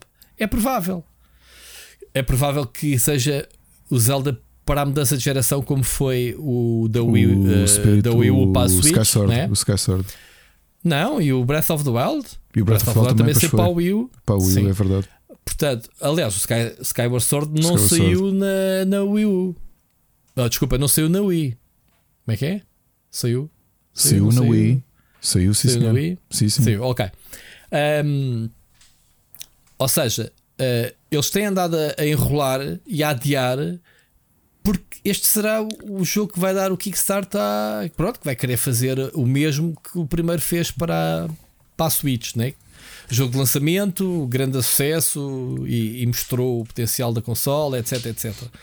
É uma teoria válida, atenção, uh, porque andamos aqui há, há que tempos a engonhar. O, já sabemos que, malta, não se iludam, o tempo de vida da Switch, apesar de, estar num, de estarmos aqui com bué de jogos e, e continuamos todos contentes, é porque ainda não sabemos que há uma Switch 2.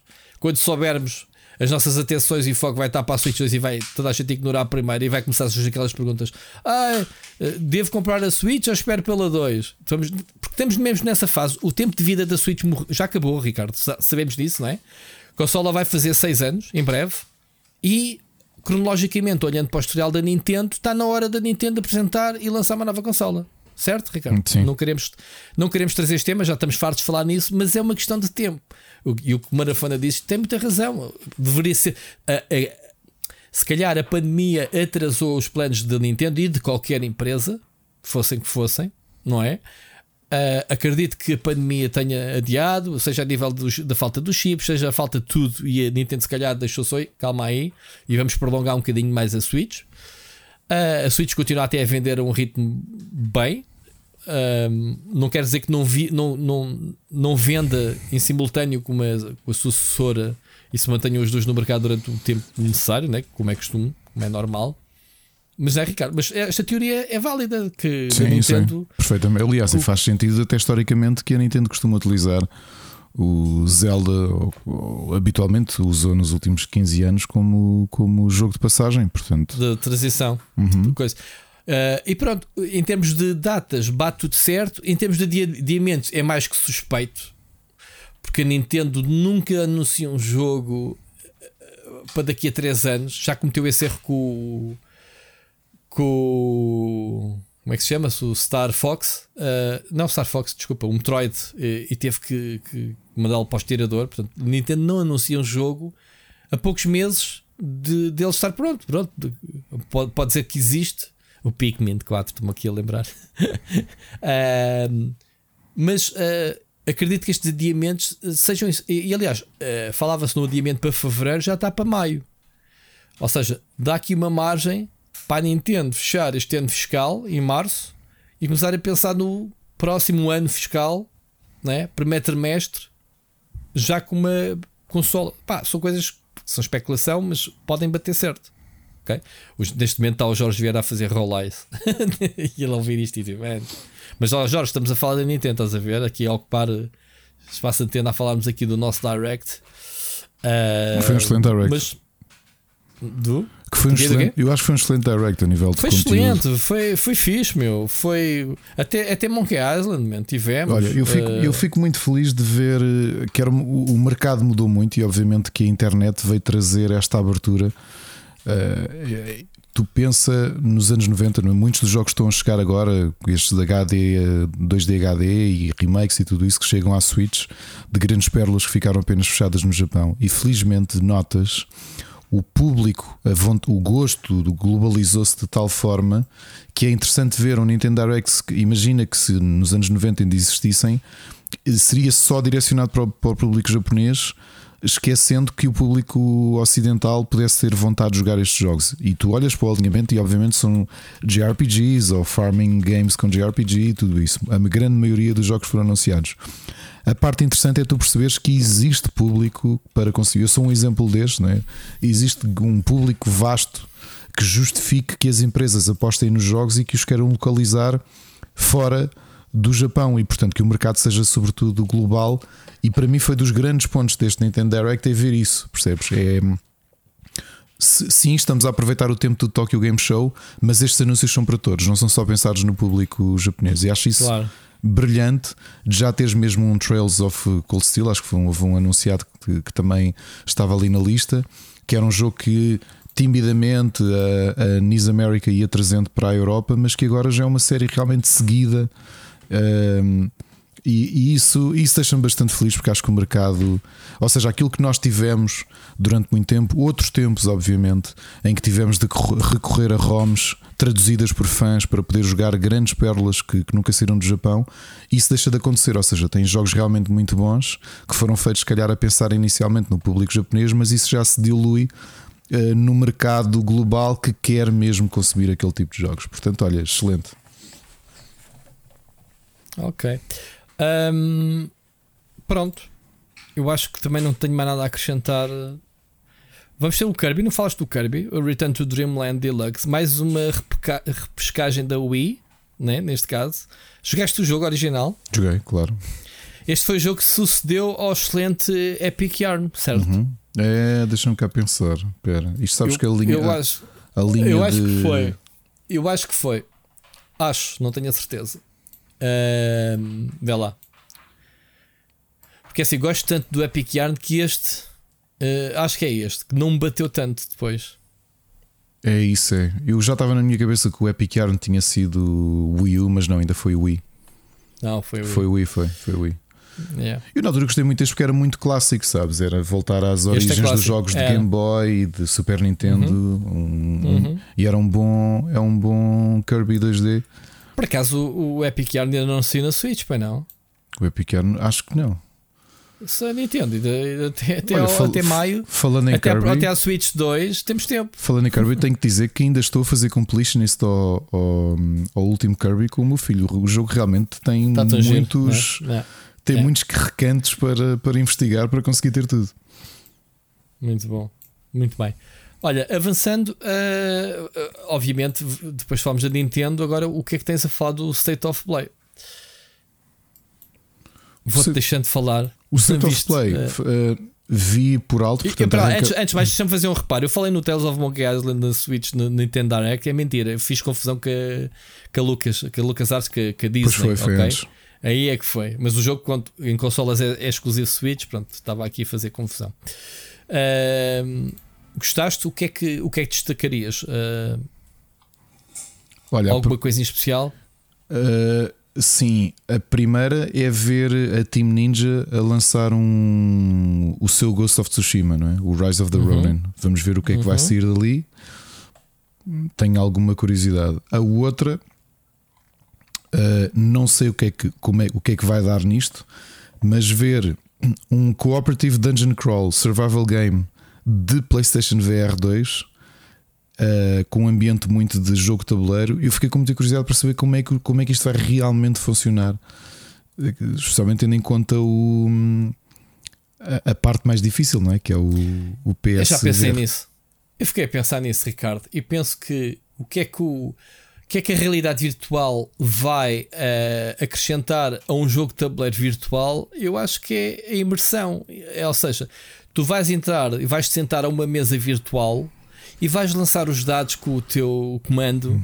Oh, Rui, né? Vais isso- sentir o, o, o feedback, o feedback tátil dos dados e essas texturas que se calhar não terias no jogo normal. Epá, de resto, Hum, eu percebo, porque é assim, tu sabes, já falámos aqui nisto, do tanto o Tabletop Simulator como agora estou-me a esquecer como é que se chama o outro, ah, onde tu podes, inclusivamente, ah, aliás, há muitos game designers ah, que colocam os seus board games lá para, para poder jogar com pessoas em todo o mundo e que Sim, é isso, sim. não é? Tu controlas mãos Yeah. e estás à mesa a jogar, portanto, sim, o Demio pode ser um bocadinho isto, de ter- realmente é essa percepção que tu tens de teres as, ah, o feedback. Que é uma coisa Yeah. que um jogo, um tabletop simulator não te dá ainda, Uhum. mas que realmente pode ser um bom, uma boa alternativa para quem gosta de jogar eh, board games e está à distância e tens um bocadinho mais a ligação do que o tabletop simulator. Desde, desde que dê para dar um murro na mesa e virar o tabuleiro, No tabletop Isso- simulator dá, portanto aqui acredito também deve, dá. deve Olha, dar. dá, estou dá. a mandar, estou a mandar ao ar. Olha que Tabletop simulator tens mesmo a cena do flip the table, podes te virar a mesa e deixar as peças todas não te caírem. irritas. Pô, pô, pô. Ah, ok. Depois, Ah, um, mais um- uma iteração de, do Ah, spin-off do desculpa, Yaku. Uh, Desculpa, já, já para não fugirmos do, do assunto do PlayStation VR2, infelizmente, não sei se em Portugal existe alguns felizardos que tenham metido. Eu não sei se a PlayStation de Portugal já conseguiu trazer para Portugal samples do VR2, porque já há malta a meter hands-on nisto. Não sei se sabias, Uhum. Sabia, Ricardo, sabia, se leste sabia. alguma coisa. Vi, vi sabes, um ou outro sabes criador. alguma coisa? Em Portugal, sabes se não alguém sei, já. não, por acaso não tive esse. Eu não sei, eu também não sei, também ok? não, não vi, Pronto. não. Agora é assim, não é mandar para casa. Eu acho que são daquelas tipo, olha, venham cá experimentar, ou não sei o quê, como, como, como- é costume, como é normal. Por isso é que eu estou a perguntar se a Já não falta muito não- tempo não- para Não, sair. estará, não sai para o ano. É início, falta muito, ainda início falta. de ainda falta. 2023, então já, já estamos a chegar a Sim, outubro. mas já, já, já está naquela fase que é ok, agora queremos saber, começar a ver feedback público, né? neste caso, os jornalistas, primeiro contacto, que é o normal no, no circuito de Deus. Sabes que é curioso um jogo que estou como que a Sony me chame para lá ir experimentar isto. Do, do, É, do porquê? alinhamento, do alinhamento do PSVR 2, e acho- se, eu, se eu te disser que talvez o título que estou mais interessado é o No Man's Sky PlayStation VR 2, tu acreditas? Ok. Ah, não, há, não há o Horizon? Não Call é o of the. Mountain? Não, curiosamente não é Horizon. É assim, eu não tenho nenhum jogo em particular. Eu estou curioso com as funcionalidades em si do PSV, do PSVR 2. Para ver se, e se é aquilo tão que eu diferente. tenho lido Uhum. é muito diferente. E ao que parece, muito melhor.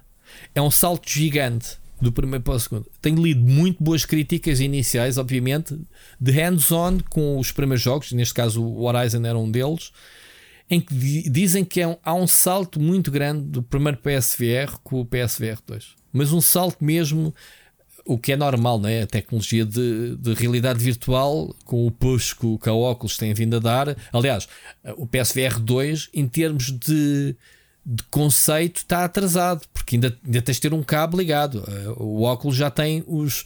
Oculus Quest que já são totalmente wireless e o processamento é, é todo feito no, no próprio equipamento. É assim, neste momento em que estamos a entrar no 5G, eu acho que o processamento do equipamento até se torna irrisório. Porque já se- mesmo em casa, as, as capacidades de, de alta velocidade do Wi-Fi 6, de, de alta velocidade, já não havia necessidade de termos processamento nos óculos. Entendes o que eu quero dizer? Ou seja, ao libertar-te do processamento nos óculos, e libertar-te, obviamente, por consequência dos, dos, eh, dos fios, teres o conteúdo em streaming. Opa, se tu jogas a porcaria de um jogo em Stadia em streaming, porque que raio não podes ter uma consola ou PC, neste caso, a transmitir-te jogos de alta qualidade, que é o que se quer, né? não é? isso é possível, mas estamos a falar de jogos de alta qualidade para eh, o- o- a realidade virtual. Estás a perceber o que eu estou a dizer, Ricardo? Portanto, eu acho que isto, eh, a evolução é, tem sido tão grande que a primeira geração dos do VR já é tipo mesmo, arcaico. Ok? Ainda bem que estamos a falar nisto, desculpa ter-te interrompido, Setor, foi porque podemos puxar para aqui um tema que estaria a seguir, ok? Que é exatamente a Sony já veio anunciar que, e e lá está, eh, já, o pessoal já meteu hands-on, é tão diferente a tecnologia que os jogos da primeira geração não são compatíveis com a segunda. Eu não sei se isto está a causar polémicas, é um bocado estúpido se tiver e compreendo perfeitamente. O pessoal está habituado à retrocompatibilidade agora como um feature obrigatório em tudo o que seja eh, consolas e equipamentos. Às vezes é, é parvo. Estamos a falar de experiências diferentes. Estamos a falar de eye tracking, eh, estamos a falar de, da resolução 4K, Uh, ou seja, tinhas de fazer um upscaling das imagens dos jogos anteriores. Estamos a falar do feedback uh, áptico que do, os novos comandos te vão oferecer. Ou seja, logo a começar pelos comandos são totalmente diferentes dos, dos velhos Move, que por si só os Move já era uma coisa antiquada, não era? Que foi repescada da PlayStation 3 de, dos Move originais. Faz sentido, Ricardo, isto que eu estou a dizer, e, que é, e por, por, isso é que não são compatíveis. Tinha que ser do lado dos criadores ou criarem versões novas dos jogos compatíveis para a 2 ou para fazerem sequelas né? dos jogos com maior sucesso. Que é o que vai acontecer com algo, que é de certeza que vais ver um Moss novo na, na PlayStation, não é? Yeah. Uh... Agora, é, pronto, o pessoal tem elogiado muito PSVR 2. Há coisas que eu no primeiro me faziam muita confusão. Primeiro, falta de refrigeramento eh, nos, nos, óculos faziam com que eu jogasse 5 minutos. Opa, é, ou seja, no verão é impossível usá-los. Eu estaria de 5 em 5 minutos a tirá-los para limpar uh, a condensação, o embaciamento do, do, do, dos ecrãs. Não dá. Não dá para mim. Uh, são mais refrigerados, ao que parece. Uh, depois tu tens aquela cena do. Perdes completamente o nexo sempre que queres. Eu fiz uma streaming que o pessoal se riu, é uma streaming épica e que eu passei metade do meu tempo, por não ter tirado os óculos e estar a jogar, passei metade da stream de costas para a câmara. O pessoal viu de costas o tempo todo a rir-se e caraças e não sei o quê. Foi uma stream de galhofa que o pessoal curtiu bem. Neste vais ter mais câmaras externas, ou seja, tu com um switchzinho tu alternas entre o modo virtual para o real, sem tirar os óculos. Estás a ver?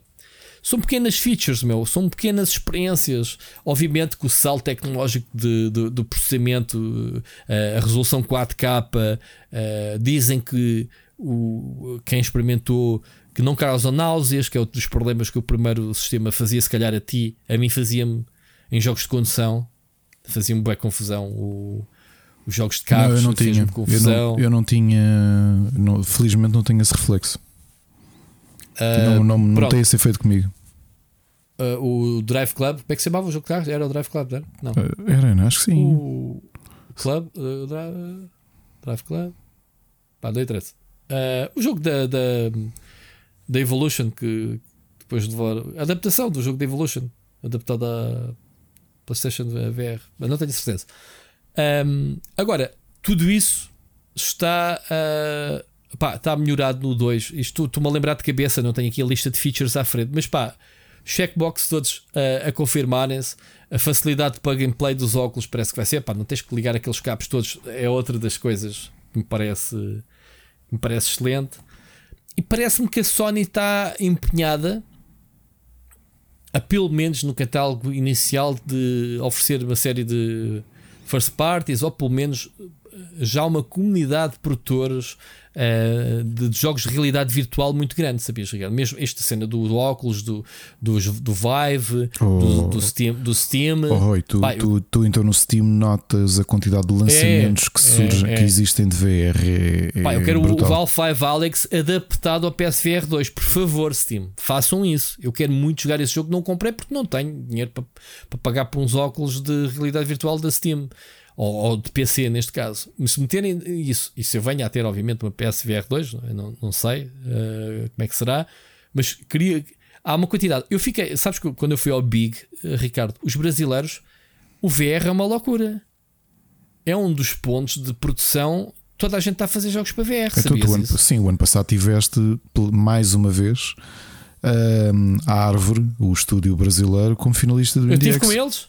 Ah, teve. Ah, olha, eu Sim, tive eles já tiveram dois jogos finalistas do IndieX. Okay. Aliás, os jogos todos ah, deles têm sido finalistas do IndieX. Aliás, uh, o, o, o dono da Árvore é um dos fundadores da Abra Games, né? Uhum. De, portanto, yeah, uh, eu tive no stand deles e era isso que eu tinha a dizer. Eles têm uma sériezinha, já vai para o terceiro ou quarto jogo. E eu joguei a última versão. Eu adorei o jogo. E era um jogo jogado na terceira pessoa em que tu controlavas uma um, eh, uma espécie de um super-herói voador. O que, qual era o catch do jogo? Era tu controlavas, a tua mão era, era a personagem, ou seja, tu andavas a desviar-te de cenas e tu pensas, ah, isso é bem fácil, porque a latência é zero, é a tua mão a desviar-se das cenas. Era difícil para caraças, porque às tantas aquilo era um bullet hell do caraças, e então andas ali a fazer dodge às cenas todas. Eu adorei o jogo. Eu lembro, e, e... se o Jorge estiver a ouvir-nos, agora não lembro como é que ele se chama, é uma vergonha, porque o, o, o jogo foi finalista do IndieX e eu lembro-me, acho que foi o primeiro IndieX já o, a fila tinha fechado e portanto estávamos todos para sair, íamos beber café e o Jorge foi-se lá sentar no Indiex e vai experimentar um jogo, uns, uns jogos e acabou por parar no, na, no jogo, um do jogo da árvore de VR que era, que era assim um bocado de meta, que era passado nos anos 80 e tu inclusive jogavas, tu dentro do jogo eras um adolescente dos anos 80, inclusive jogavas jogos dos anos 80. Ah, eu joguei isso. Jogaste, era do foste- Jesus, estás tu a dizer? Sim. Era da árvore e ele estava lá a representar. Ah, era, ah, o jogo em cima da árvore. Era. Ah, eu tenho esse jogo. Ok. Era. Ok. Aliás, tu foste júri nesse ano. Ok. Ah, pois já me lembro. Já te lembras? Parece O que jogo era lembro. É espetacular. o Pixel Ripped. Pixel, Pixel Ripped, Ripped, 1985. exatamente. E depois saiu 1990 Pá, eu- também. Sim, sim, sim, sim, sim, sim. Eu tenho esse é. jogo, joguei perfeitamente. Bem, o jogo era brutal. Eles Pois são é. muito bons. Pois são, são. São mesmo muito bons. Aliás, são top uh, de produção. Então, o jogo que eu joguei, uh, se eu consigo, é o. Ah, não é o Pixel Ripped, quer dizer. Porque, porque o contexto era, era, era um shooter, aquilo era um, apenas um shooter. Portanto, não, não tenho aqui, não tenho aqui o, o nome do jogo, mas pronto. Adorei, adorei a experiência. Aliás, tenho sim, senhora. Chama-se uh, Yuki. Ah, o Yuki Está foi. concorrer este ano? Não, foi o ano passado finalista. Foi finalista ano passado. Então pronto, estive a jogar esse Yuki. Então pronto, tu se jogaste, mas tu jogaste e experimentaste em realidade virtual? Não, foi o João que chegou. Ok. O ah, João, pois o, que ele tem. O João tem, o João e e, o feedback Marcos, dele. e o Marcos. Oh, o jogo é muito. brutalíssimo, Gostaram não muito. é? E depois o João até jogou, jogou em stream com, com os developers. Pronto, ok, eu não vi. Ok, pronto. Que é um Sabes bullet- que uma pessoa um tem um delay. Um roguelike. É um bullet, hell. bull- Pronto, a cena é: imagina tu estares a agarrar num boneco no ar, neste caso é o comando, não é? E o que tu estás a ver no ecrã é um boneco modelado muito bem feito, um boneco boeda detalhado, boeda bonito, com umas asas, parece um, sei lá, um anjo de- de- de- tecnológico, estás a ver? Uma cena. E, tu tá, e, os cenários são todos high-tech, são, são todos. E tu tens que andar a desviar de bolas. Ao início é fácil, tipo, ah, isto é básico, andar a apanhar bolinhas aqui, porque eu estou a utilizar a minha mão. Uh, depois tens os gatilhos que disparam, os- disparas as cenas e disparas bombas e, e, e supers e não sei o quê. Mas o conceito de desviar da cena. O problema é quando o jogo começa a chover balas por todo lado e tu aí já, pera, já pias de forma diferente. Não é nada, não é nada fácil. Pá, adorei. Tive olha, joguei agora no, no, no Big. uh, adorei. E vim de lá com uma percepção de epá, eu quero começar a jogar outra vez jogos. Fiquei cheio de vontade de montar outra vez o meu sistema VR. Uh, e tenho aí jogos até pendurados para não jogar. Mas depois lembro-me do problema que surge com a utilização que eu quero ver isto corrigido no PSVR 2. Eu admito que já andei a pensar até foi nos Quest. Eu também. Eu também. E depois logo a seguir. ah, ah, ah, o, nosso, o nosso querido Zuckerberg aumenta sem pausa o, o sistema. É pá, fiquei lixadíssimo. Eu tive mesmo para comprar que custava 200 e tal euros, Ricardo, muito acessível. Eu disse até, não foi? Sim, e os sim. gajos, pumba, agora custa quase 400. ah pá, não. Então para isso, deixa. Espero, espero pelo PSVR 2. Uh, que dizem que um preço realista já agora é 400 euros. Não sei o que é que vai ser, ainda não foi falar do preço. Olha, muito fixe. Uh, íamos falar do, do tema do, do PSVR. Aproveitamos para puxar aqui. Continuando, então, o. Continuando aqui com, com, com o State of Play. Mais coisas, entre estavas a falar. O, um, para mim, um dos grandes destaques é mais um. Tu gostaste muito do primeiro jogo, do spin-off do Yakuza Like a Dragon, e tens aqui mais um jogo anunciado, o Wishing uh, Remake. Esse daí é mais um que é de pai de 2014. Pai, dá, dá a sensação que eles têm montes de jogos no baú, eu que não percebo nada da série. E de repente continuam a pensar que já tínhamos aqui até ao 7, ou o que é que era, mais os issues e mais não sei o que, e eles continuam a, a, a, a converter jogos, não é? Que, que, que ainda não saíram no Ocidente. Que é interessantíssimo. Pá, eu confesso que só joguei o Like a Dragon.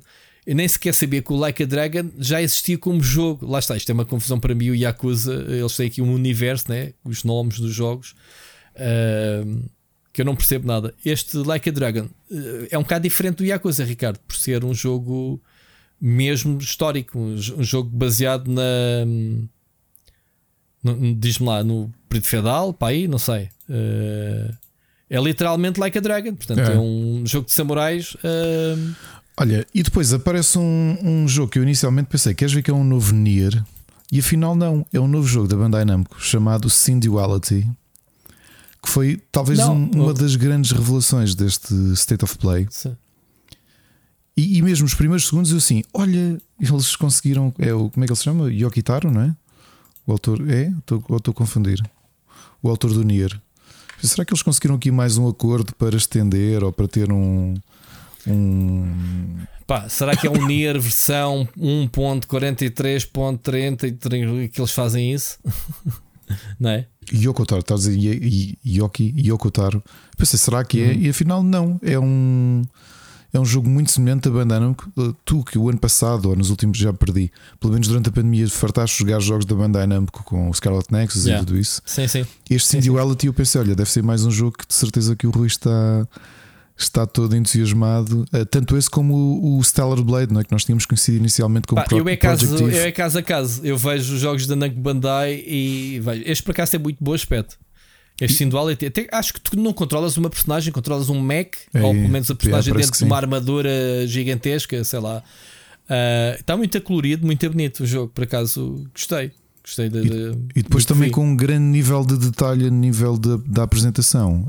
Uh, o Stellar Blade que começa com aquele Android, não é? Que está cheio de cabos, um velho Android uh, que está a falar contigo. Lembras-te desse, desse jogo? Stellar Blade. Não. Pós-apocalíptico? Não? Mas também sim com estes lives de Stellar, Stellar um, Scarlet Nexus, aliás. Deves-te lembrar disto. Uh, Só, só, só ver. Epá, não tenho aqui a lista à frente. eh, aliás, tenho algumas referências. Pronto, mais um action, tenho. um action game com, com este ambiente japonês, mas parece-me o, o, o ambiente, pelo menos, com estes personagens cibernéticos, eh, parece estar muito, muito Ah, já sei qual é, do velhote que Sim. aparece ao início. Já sei qual é.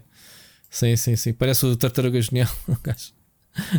Mas cibernético. E depois isto parece-me já ser aqui Unreal eh, em grande, porque do ponto de vista de. É, iluminação. isso é o que dá a fazer confusão. É, os jogos. Este ano foi o ano dos jogos do Unreal 5. Ainda não saiu foi nenhum.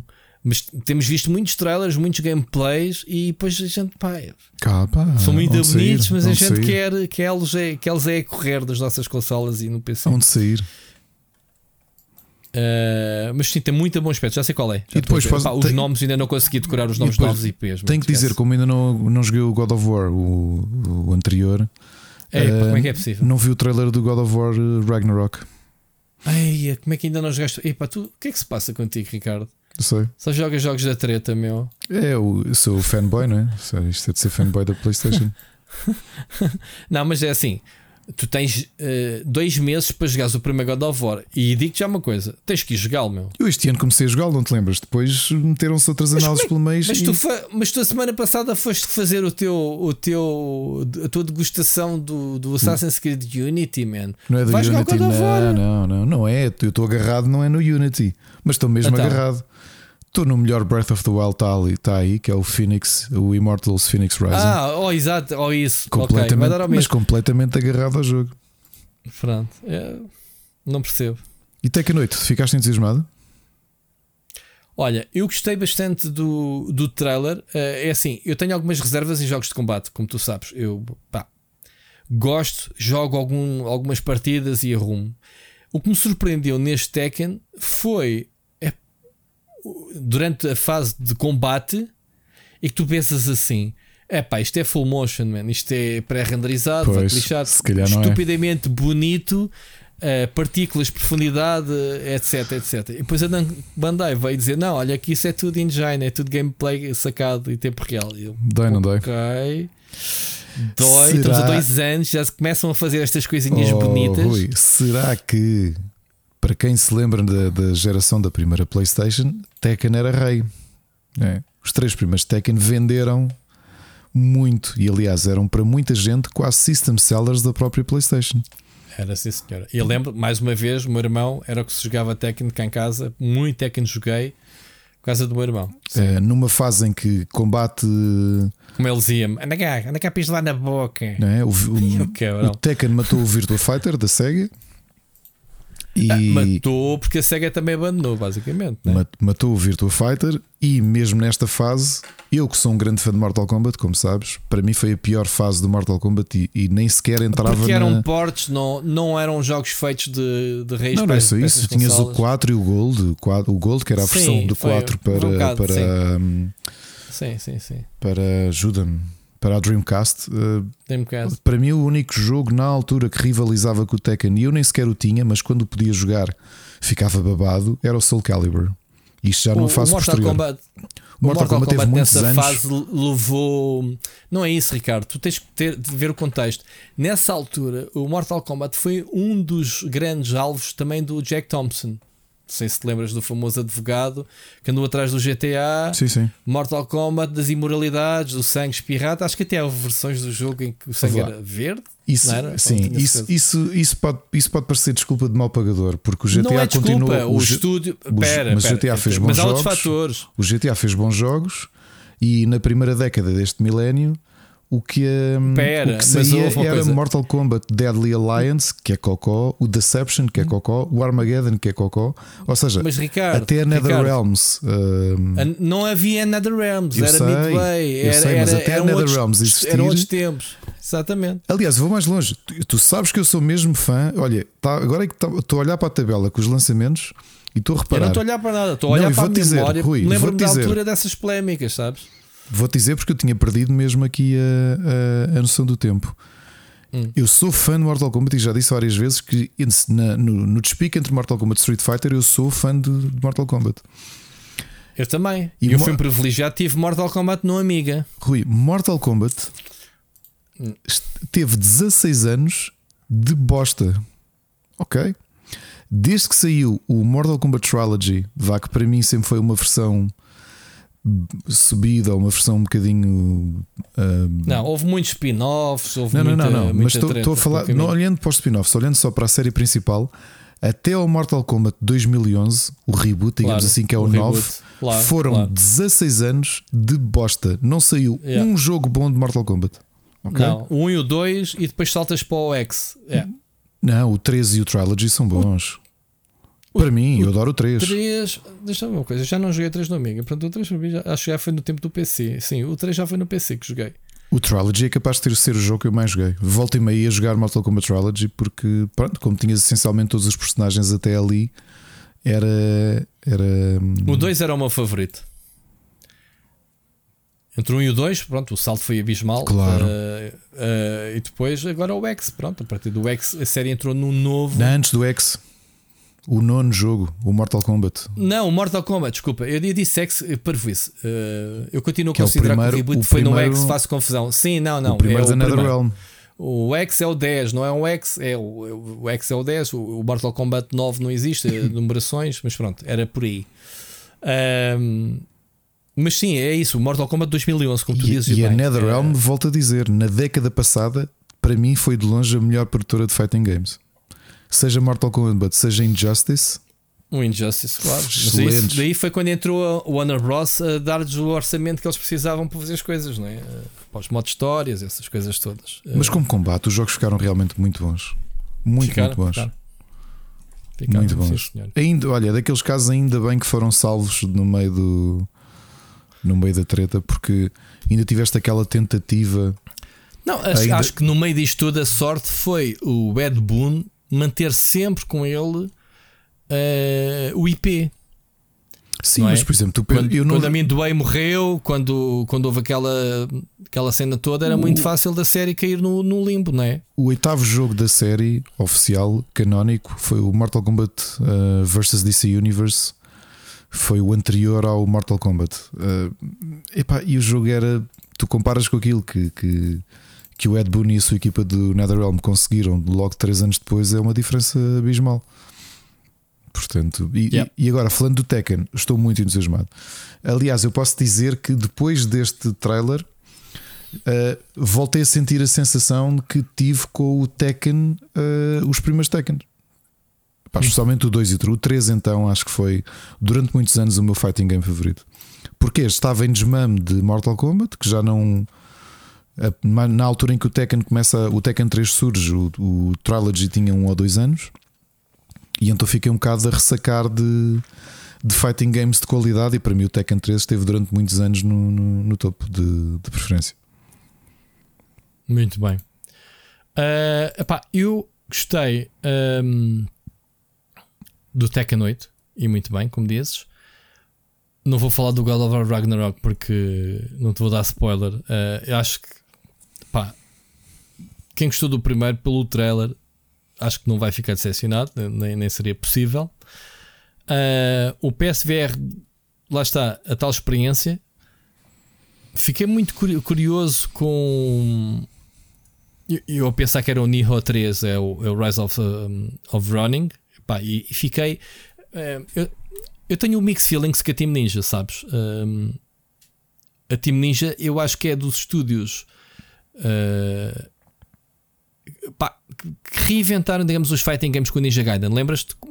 Obviamente, estamos a falar do tempo em que tinhas lá um tipo chamado Itagaki, não era? O, aquele gajo que dizia que precisava de beber uma garrafa de whisky para acabar o Ninja Gaiden em modo difícil e que ele o acabava. Não sei se é mito, se não é.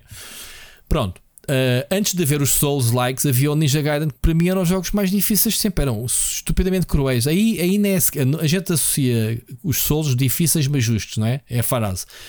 O, o, o Ninja Gaiden é os jogos difíceis, injustos e cruéis e o caraças. Ou seja, tu tinhas longas sessões de combates com mobs já eram por si só difíceis. A seguir apanhavas um mini boss que era capaz de partir logo a boca. Mas ainda assim passavas esse mini boss ainda apanhavas mais mobs e depois ainda apanhavas o boss principal sem um save pelo meio. Se morresses, não havia solos para recolher nem levares a, a, a experiência do teu personagem para estar mais forte. Estás a perceber? Era velha, velha guarda, por e duro, checkpoint para trás. Não tiveste skills para jogar, para passares, azar o teu. Isto era o choque. Tinha um mix feeling que era os jogos eh, tecnicamente eram muito bons, muito bonitos Jogabilidade excelente, Ninja, uh, Ninja Gaiden. Estamos a falar de Ninja Gaiden da geração 360, né? para a frente. Não estamos a falar do Ninja Gaiden dos primórdios, né? que isto é como um bocadinho como o, Ninja Gaiden é um bocadinho como ajuda-me como o Metal Gear Solid, né? Houve jogos da NES e não sei o que, antigos, plataformas que evoluiu para, um, para aventuras mais, mais abertas. Estou a falar, obviamente, da geração mais da, da, desde a Xbox, primeira Xbox, digamos assim. Começaram assim os jogos dessa geração para a frente. E então, este Rise of Running não, é, que parecia um Nihon 3. Ah, depois estava a dizer, o Nihon é um Souls-like com muito potencial. O jogo é muito bom mesmo. Não sei se jogaste. Jogaste o Nihon 1 e 2. Não. Uh, são dos melhores clones que existem do Souls. Muito bem feitos, muito uh, temática, muito fixe mesmo. Uh, eles são muito bons a fazer nisto. E eu pensei, olha, o Nihon 3, pronto. Um, mas este Rise of Running faz-me lembrar. Oh, eles estavam a dizer que era uma mistura de Ghost of Tsushima com, com exploração de mundo aberto. Pá, eu acho. Venha ele. Uh, fiquei muito. Muito curioso. Muito curioso por causa deste jogo. Portanto. Uh, pá, e é isto. Eu acho que houve mais cenas. A lista que eu estou aqui a ver uh, é muito curta. Tenho ideia. Até fiz um, um blog. Um blog sobre isto, mas não estou a ver aqui agora alguma coisa que me tenha mais. Ah, viste o, Harry Potter? O que é que achaste? Eu continuo ansioso para jogar o gameplay. jogo. Não sabes se estás a jogar? Não, continuo ansioso para jogar o jogo. E, aliás, ah, eu, ansioso, eu, eu, eu e, e, não sou o único aqui em casa. Acho que não sei como é que vou fazer. Se devo ter de comprar três contas do, do do Hogwarts Legacy para podermos jogar todos ao mesmo tempo. Todos ao mesmo tempo. Pá. Portanto, nós, mas não houve mais nada. Eu pensei que faltasse aqui algum jogo. 4. Foi. foi Ana está-me ali a fazer sinal 4. É que nós vimos o, aquele trailer, aquele trailer não, aquela apresentação grande de 11 minutos que dá uns Sim. meses, vimos todos juntos e ficámos todos aqui tipo, uh, queremos jogar isto. Sim, vai ser o melhor jogo de Harry Potter sem o Harry Potter, que é giro. Uh, há muita gente que gosta dos jogos de Electronic Arts. Eu, eu como tive papá-los todos na altura, uh, não gostava nem pintados. O Lego Harry Potter está muito bem pensado, mas pronto, eu, eu também sou não é um bocado Lego, suspeito. Dos, eu sou suspeito. Os do, sim, os do, os do, Electronic Arts eu não os achava maus. Uh, acho que os joguei todos até ao, joguei os três primeiros e passei-os até ao fim. Pronto, como fã, és obrigado a isso, eu sei. Tá, faz parte do contrato de fã, fanboy. Olha, vamos uh, avançar com a mensagem do Filipe Porrissa? Vamos. Boa tarde, Rui. Boa tarde, Ricardo. Espero que esteja tudo bem com vocês. Uh, hoje vou-vos mandar uma mensagem que já devia ter mandado há algum tempo, uh, porque é sobre aquele tema lançado pelo ouvinte Ricardo Moncacho, sobre o, o, o, excesso de jogos que há no Game Pass e que muitos de nós nem chegámos a, a jogar. Uh, eu não tenho Game Pass e, e, e nem, nem, nem, vou ter tão cedo uh, e não sei qual é essa sensação de ter um, um excesso de. Mas percebo o, o, o, o que vocês disseram. Mas uh, o, houve ali um, uma uma coisa dita pelo, pelo Ricardo que pareceu-me intrigante, que se sabe que um jogo qualquer que, qual estava interessado para, para, para analisar ou escrever uh, ou, ou, criar um vídeo qualquer, no caso do, do Rui, se está disponível no, no Game Pass, para que dar-lhe atenção? Enfim, eu eu como faço mais ou menos o mesmo que, que vocês, uh, não percebi muito bem essa, essa atitude, essa posição, porque um crítico, eu acho, uh, que deve tem, tem um papel, acaba por ter um, um papel de, de, de curador de, de informar a, a, quem os lê ou vê ou ouve uh, que este ou aquele jogo é bom ou mau. Uh, mas pronto, é a minha, a minha forma de ver as coisas. Uh, eu, eu acho que, que, que, nem, nem, nem todos, uh, todos os jogos têm a mesma atenção. Todos os jogos, os, as, acho que devem ser perto das centenas de jogos que existem lá, que nem toda a gente os joga todos, há sempre um ou outro, ou sei lá, uma, uma, uma pequena percentagem que ninguém, ninguém os joga, ou poucos. E, e, eh, e, e não está lá um, um, jogo, um jogo bom, uma, uma, uma pérola escondida que, que ninguém joga. É, é, é, isso que, que eu procuro quando leio os, os textos do, do Ricardo da Caça ao Indie. Uh, enfim, espero que não, não me interpretem mal e, e, se eu interpretei mal uh, alguma palavra que vocês tenham dito, por favor digam-me e corrijam-me, mas pronto, foi só isso. Um, pronto, e, e, é isso, vou, vou, ficar por aqui e fiquem bem e ouço-vos para a próxima semana. Obrigado, Filipe. Eu, eu, eu acho, eu, olha, eu, claro que eu concordo contigo. É, é, o nosso papel é, sobretudo, neste, esta atitude de curadoria Aquilo que nós estávamos a dizer na altura é que é uma questão prática e pragmática. Claro. Primeiro, que se há tanta coisa a chegar e tu sabes tão bem como nós, porque fazes isto, se calhar até há mais, há mais tempo que eu, acho eu. Uh, para quem não sabe, o Felipe o Felipe pertence à equipa do Videogamers Portugal. E portanto, nós fazemos isto, que não é a nossa profissão, temos de gerir o nosso orçamento de tempo daquilo que vamos Exatamente. cobrir. Exato. O que me tem acontecido muito a sério com o Game Pass são jogos que, eu, que estão no meu radar que eu quero mesmo jogar porque eu quero poder. Uh, e tu, tu segues o caça ao indie, sabes disso, Felipe, de, de, de, tentar mostrar jogos que descobri e que quero saber se são bons, se valem a pena para os nossos leitores os poderem experimentar. O que me acontece é uma questão de orçamento de tempo. Ainda por cima, quando eu penso nos últimos seis meses da minha vida, sei lá, entre ter ter uma fase em que estava com um bocado, um bocado bastante deprimido, ou mesmo com muitos problemas que temos tido, que não, não vale a pena falar aqui, e que eu não tenho conseguido produzir nem dedicar-me o tempo que eu gostava de o fazer. Quando eu tenho de equacionar entre um jogo que acabei de receber de um estúdio indie e que, e que o meu tempo para produzir um texto é, é, reduzido comparado com aquilo que eu, que eu tinha há um ano há dois anos, ou mesmo meu, a minha disponibilidade mental provavelmente eu ponho, eu dou prioridade a um jogo que não está no Game Pass porque eu quero continuar a, a procurar esses jogos que me parecem pérolas escondidas e que obviamente também os devem existir no, no Game Pass. Mas eu acho que é uma questão pragmática, sobretudo, que é eu não, eu não vou conseguir cobrir todos.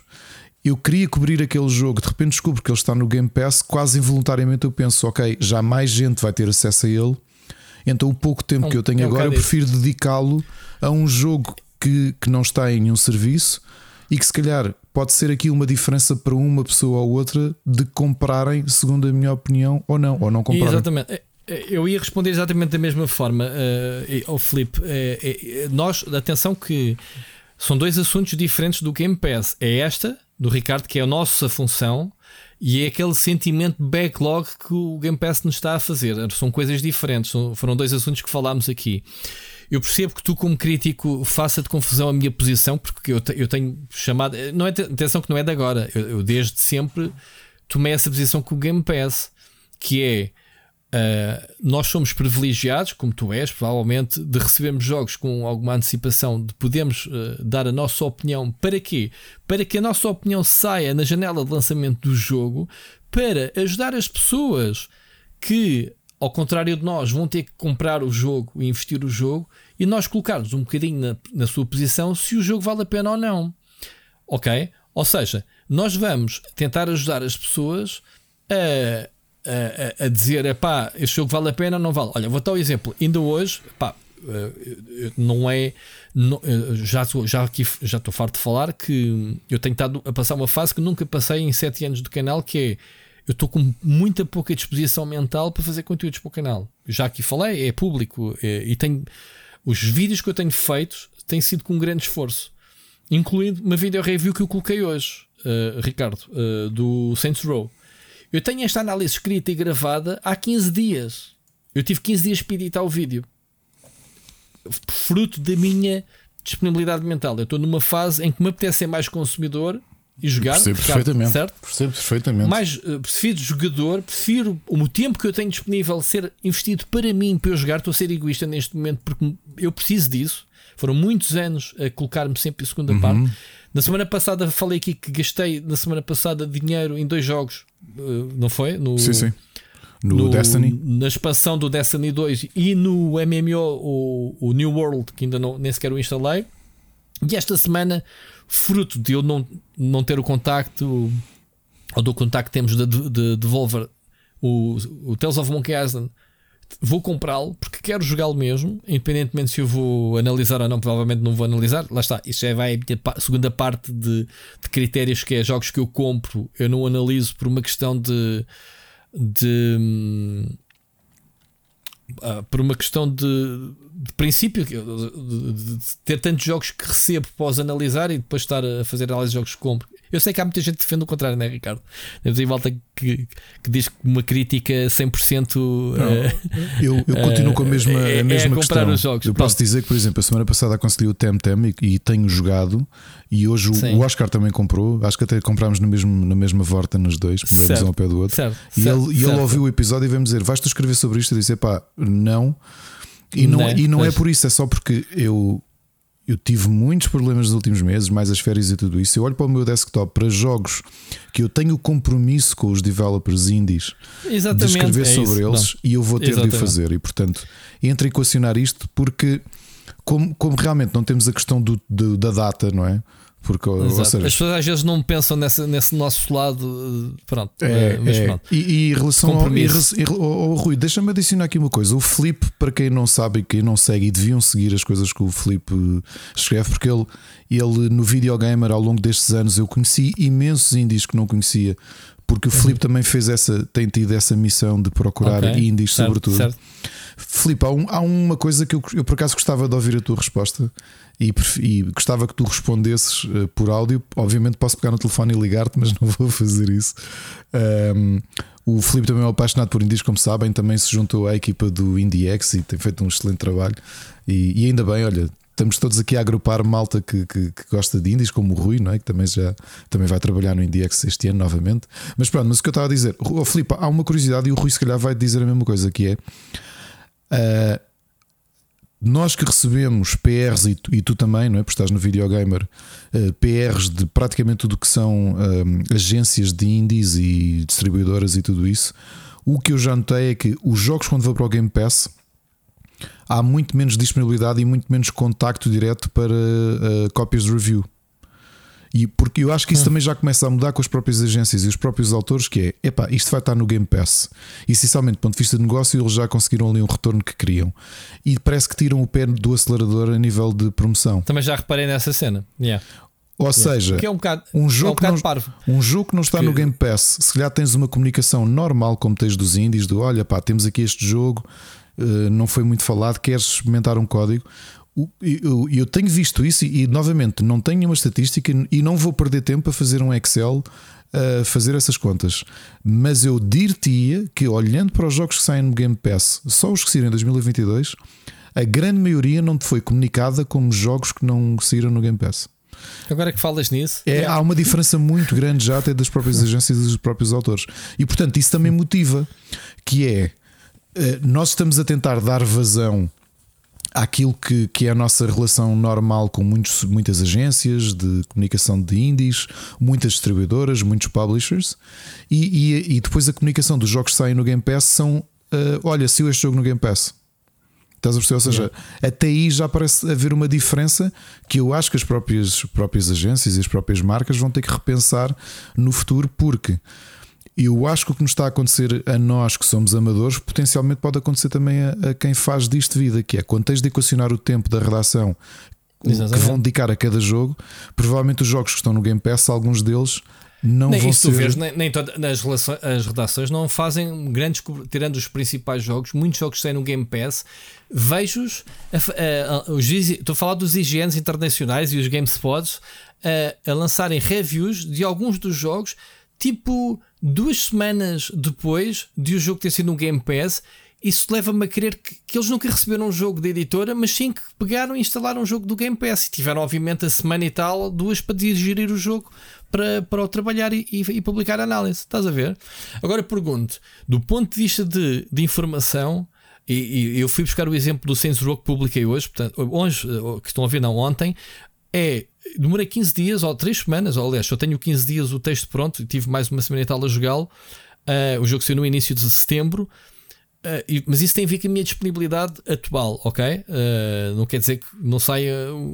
falámos aqui do FIFA. Se eu receber entretanto, pronto, por ser um jogo importante e, e, que, e que é merecedor de será que vale a pena? Faço o ano passado, aquelas coisas todas, não se fazer uma análise. Agora, o que eu tenho feito no Game Pass é eu não faço aquela análise elaborada, mas faço muitas coisas. As pessoas, lá está, o meu canal está tão malzito que o pessoal nem dá conta às vezes, e penso, Filipe, tu não deste conta.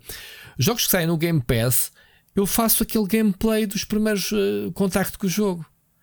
Ou seja, eu até estou a dar uma. uma aliás, chamaram uma atenção no, no, meu vídeo de aniversário que até esses vídeos que eu faço são importantes do ponto de vista de. Porque uh, que, uh, inconscientemente eu estou a dar input ao que eu estou a ver em tempo real. Ou seja, em vez de estar a elaborar um texto, eu estou a, a exprimir aquilo que estou a sentir dos primeiros minutos do jogo. Percebes? Que é importante. Eu não estou a deixar de fazer conteúdos, eu não disse que ia deixar de fazer conteúdos do Game Pass. Simplesmente, em termos de uma review, e a malta não tem noção, Ricardo, o que é uh, esgotante. E, e, quando eu digo que o pessoal não tem noção, refiro-me até a ti, Felipe, que tu, o teu processo de, de análise do jogo para no texto, se, se não estou em erro. O Ricardo sabe o, o, o que vem dali para mim. E fazer uma video review é diferente de fazer uma review em texto, como é óbvio. O review de texto para mim é metade do trabalho, né, Ricardo? O que vem daí é que é trabalhoso, a edição do vídeo. Então, que eu estava a dizer que tenho o texto escrito há 15 dias, a minha vontade de editar é que era zero. Estás a ver, Ricardo, a diferença? E Felipe, é isto. Agora, pronto, isto, isto desviei-me aqui do, do, do que o Felipe está a dizer. Quando tu tens uma equipa pequena ou individual, como é o Ricardo e eu, uh, o Ricardo, pronto, ao menos tem mais gente a escrever para o Rubber, mas eu no meu canal uh, estou sozinho. Quando me vêm perguntar, quando eu fazia as lives, não tenho feito, e me vinham perguntar jogos que tinham acabado de ser no Game Pass, Rui, Achas que vale a pena instalar o jogo? Qual é a resposta que eu vou dar a essas pessoas? É mandá-los para aquele sítio. Man, tu, estás, tu queres que eu vá instalar o jogo para te dizer se te vale a pena a ti instalares o jogo? É porque tu não me estás a perguntar, Rui, vale a pena, tu, Rui, que já tiveste acesso ao jogo porque recebeste-o gratuitamente, lá está, das uh, empresas, vale a pena eu ir comprar o jogo? Estás a ver aqui a diferença da pergunta? Parece que é muito parecida, mas não é. Estamos a falar das pessoas vão ou não vão gastar 50, 60, 70, 80 euros num jogo e eu posso dar um input positivo ou negativo e, e, e, influenciar a pessoa, lá está a influenciar, que é mesmo assim, que é, as pessoas que seguem a minha opinião estão a ser influenciadas, que se enquadram com o Ricardo a mesma coisa. Rui, vale a pena aquele jogo? Não é? é? É para essas respostas que eu faço os meus vídeos, o meu trabalho. Agora, para pessoal que, é pá, eh, eh, agora vou ter que desinstalar o jogo. Tenho o disco cheio de jogos, tenho que desinstalar para, para experimentar. Se calhar depois não gosto do jogo e não sei o quê. Pá, aí tenho pena. Aí eu gosto com isso, mas é mesmo a sério. Eu não trabalho para essas pessoas. Estás a ver, Ricardo, a diferença? Sim. Uh, já aqui brincámos com isto, mas isto é mesmo real.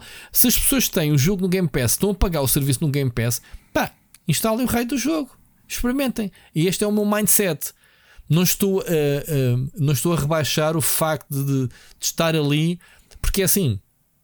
Nada me impede de fazer uma análise de um jogo free to play que está no mesmo patamar, ou seja, toda a gente pode, uh, pode fazer, pode jogar o jogo. Mas aí lá está, é outro mercado. É o jogo, se calhar, se as pessoas não verem o meu vídeo, se calhar não vão conhecê-lo.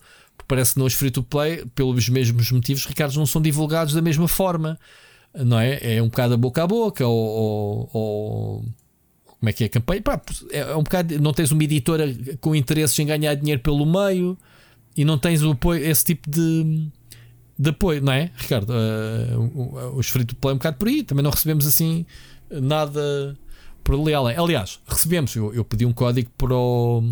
Ao Warner Bros. para o. Para o multiverso, para o multiverso também, enviaram, portanto, sim. enviaram e não precisavam, e isso não vai influenciar nada os conteúdos, ou simplesmente queria ver e desbloquear as cenas logo de início. Pronto. Um, mas é isto, uh, Felipe. Não sei se, se esclareci ou não. No, é o que o Ricardo diz. No meio de tanta coisa que a gente tem para jogar, se os jogos estão disponíveis de forma, uh, não digo gratuita, porque não são gratuitos os jogos, mas de forma mais abrangente das pessoas, torna-se mais complicado de, de, de, de fazer. Agora, há uma coisa que eu também falei aqui nesse, nesse contexto, que tu se calhar ou, passou ao lado, a Microsoft First Parties trabalha muito bem.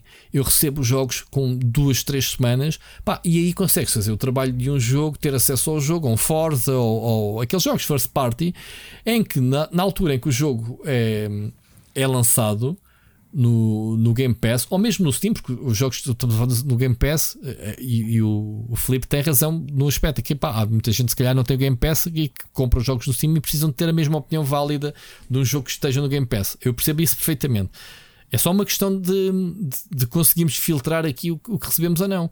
Por exemplo, se eu receber um jogo 15 dias depois do jogo ter saído, como já nos tem acontecido, Ricardo, metendo mais 15 dias em cima para trabalhar o jogo, pelo menos, porque a gente não somos profissionais e, e usamos o nosso tempo livre. Para que lançar uma review passado um mês do jogo ter lançado? Para quem é que vai essa review? Como é o caso agora, por exemplo, os do Saints Row. Pronto, estou a falar que o atraso foi culpa minha e não por ter recebido o jogo mais tarde ou whatever.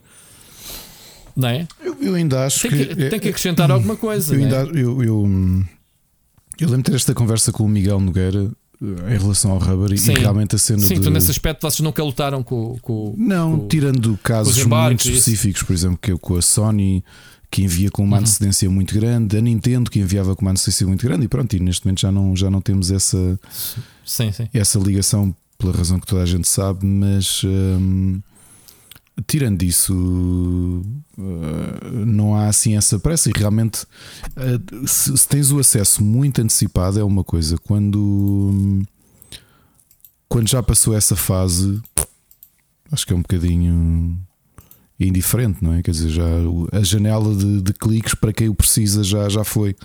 Portanto, não, eu não, felizmente não preciso que eu não vivo do canal, mas precisasse, pá, pois é lixado. Olha, pode ser que por acaso até está a correr bem. O Centro lançado há 3 horas tem 30 views. Já teve vídeos com menos. Não, não estou. Eh, por acaso podia estar a ser irónico. Claro, eu, que eu, eu tenho. É, mas eu tenho estado, estado irónico desde sempre. Lembras-te de eu falar.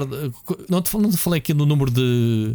Do número mágico do meu canal de, de subscritores. Sim, falaste, senhor. Ainda te lembras, ainda te, ainda te lembras do número? Não me lembro, não. Pronto, eu vou dizer de cabeça o número que é um número mágico que é 10.323. Mas também te disse a tendência era descer, subir, descer.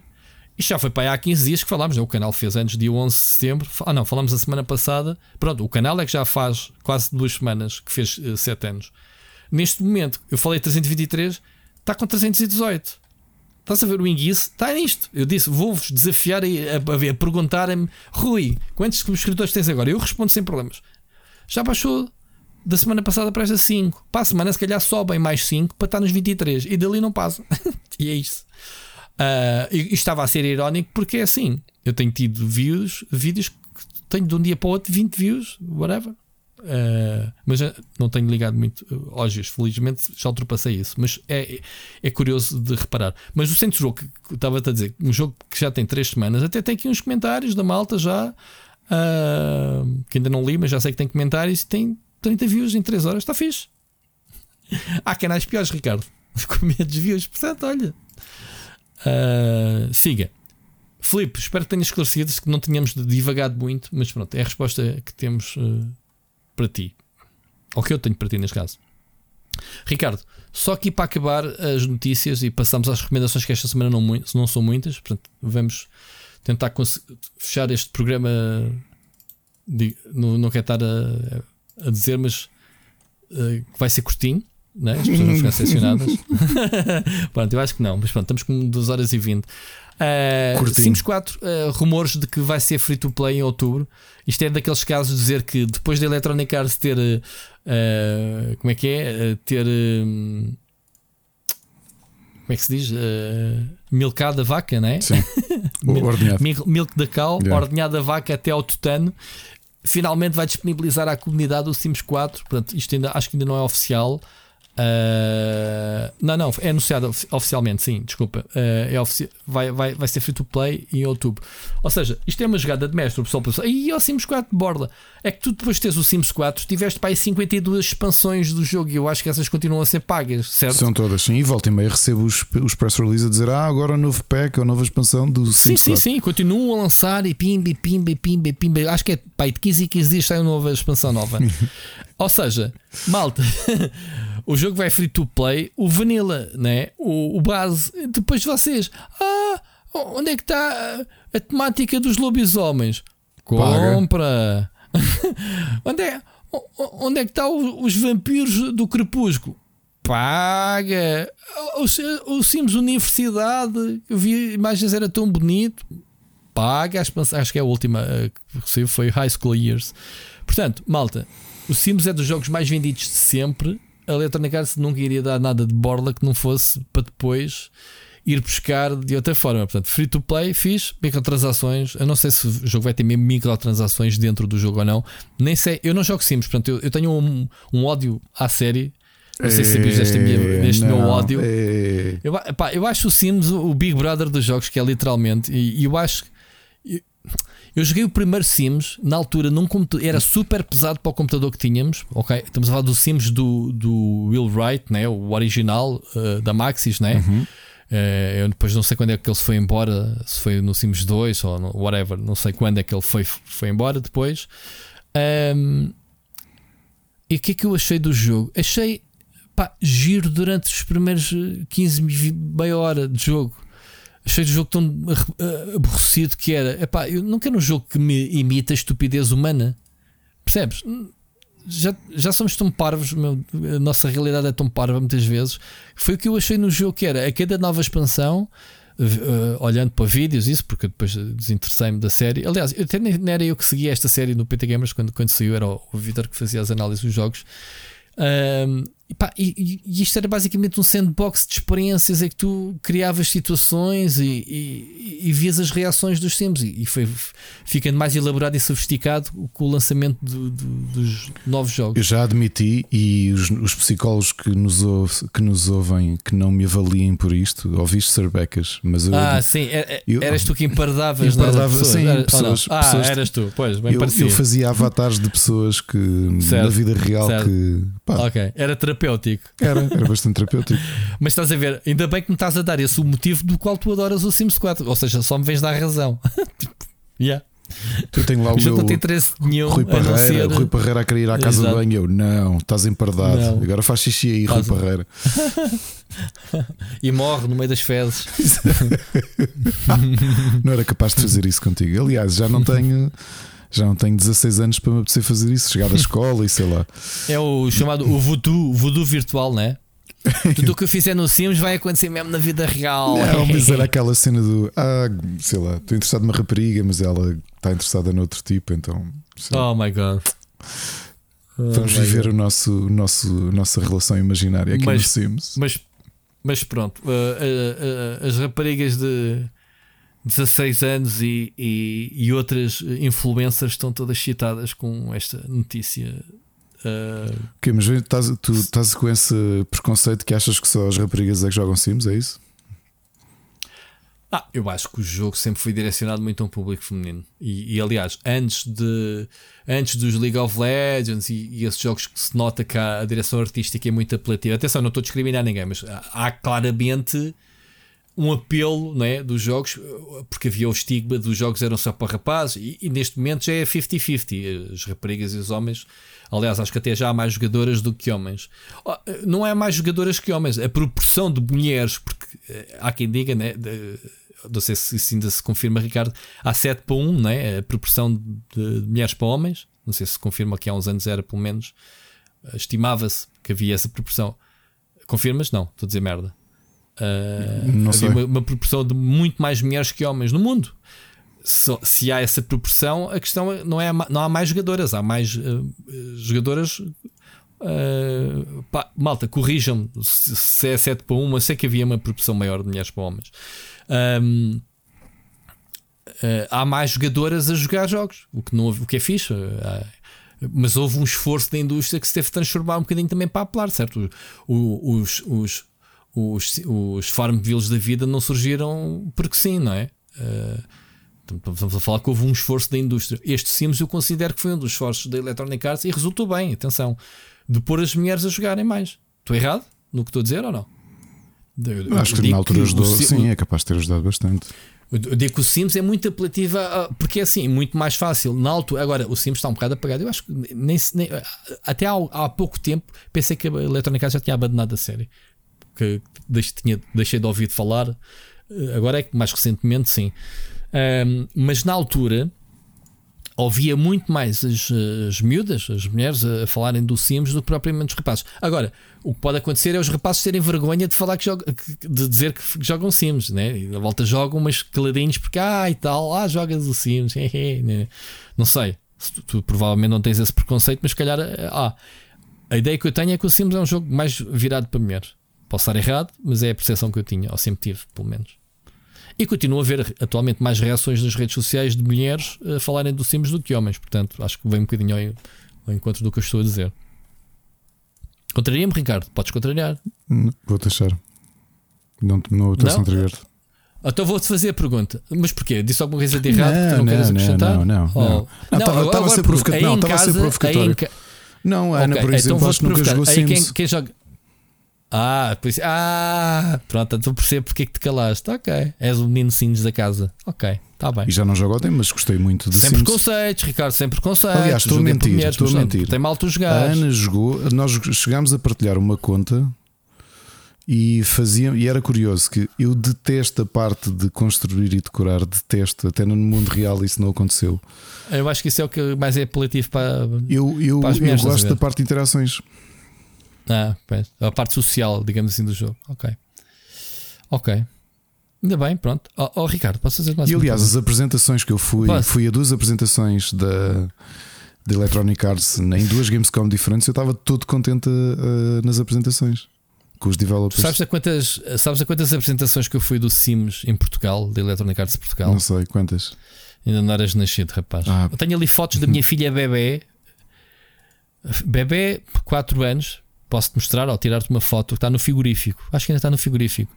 Dela cheia de medo de tirar uma foto com uns bonecos do Sims que eram um spin-off.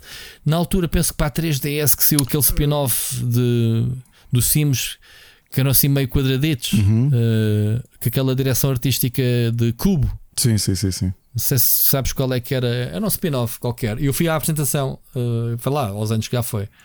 Já foi pelo menos há quase 15 anos, porque ela, que ela era muito pequenininha, tinha 3 anos. Ela, medo que se farta para tirar uma foto toda encolhida com o boneco a querer, a pessoa vestida do boneco a querer tirar fotos. Uh, Ia-te fazer uma provocação, mas já passou. Pronto. Ia, ia, já, não, já não cai bem. Eu, eu, eu ia-te fazer uma pergunta sobre o Sims, mas não. Olha. Um, o que é que tu achas disto ser free to play? Eh, dás-me razão, eh, do género, pá, também lá vanilla e comprem as expansões, é vai provável. ser fixe, Sim. vai trazer mais jogo. Sim, quer dizer. Estamos a falar de um jogo que já vendeu muito. Este foi dos jogos top dos mais vendidos de sempre. Já foi o jogo mais vendido de sempre. Aliás, o Sims já foi o jogo mais vendido de sempre. Antes do Minecraft, uh, antes, uh, antes do Myst, ok? Myst, Sims eram os jogos mais vendidos de sempre. Procurem nas tabelas, vão lá encontrar o Sims. Diz isto. Estavas a dizer. Não, eu te dizer que quem, quem queria, ou seja, as vendas do Vanilla já foram feitas há muito, muito tempo. Uh, isto, é, isto é como é a lógica dos toxicodependentes. O início, a primeira dose é sempre gratuita. É? Outros dizem que a Electronic Arts está a dar o Sims 4 porque uh, prepara-se para anunciar o Sims 5. Diz alguma coisa? Também não era, já está na fase, na altura disso. O 4 está na altura, é de já há quantos anos o 4 já saiu pai há mais de 10 anos. Eu fui à apresentação do 4. Olha, tu sabes, olha, nem a propósito, Ricardo. Eu conheci o, o André Gonçalves da, da ASUS na apresentação, na festa de lançamento do Sims 4 em Portugal. E eu ainda não estava na Goody. Porque eu estava lá com o pessoal da Goody, sem estar na Goody, e conheci o André eh, Gonçalves na festa de lançamento do Sims 4. Sabes há quantos anos? Vai ver ao, ao Wikipedia e diz-me em que ano é que foi. Para tu veres. Eu, disse André Gonçalves Dazes, que já não é Dazes, entretanto, ele agora está na, na Samsung. Um abraço, André. Uh, e sabes como é que eu o conheci? E como houve uma química de amizade logo ali? Como? Sabes a história? Não, não sei. Então deixa-me contar-te. Estávamos todos, pronto, eu, eu, ele, ele Uh, o, o L comum foi a Goody. Eu estava com o pessoal da Goody, estava com, se não me engano, com o Bruno, com o Pedro Nunes, uh, com o resto da malta da Goody. Eu estava ainda com o PT Gamers. Estava com o PT Gamers. Ainda, ainda trabalhava no PT Gamers. Diz, já me disse, já foste ver a data do lançamento para me dizer não, não Eu não sei mesmo em que ano, mas vai, mas vai, faz ver favor. Somos quatro. Uh, e então, já não me lembro onde é que foi a festa. Foi organizada pela Isabel Rodolfo, que na altura 2014. da, da Electric Arts. Não pode ser. Não. Estás enganado. Rebobina isso. Vai ver bem. The Sims 4, lançado a 2 de setembro de 2014. Provavelmente estás a confundir com o 3, que é de então 2009. Então vê o 3. Ah, ok. Então pronto. Então foi o Sims 3. Bom, peço desculpa.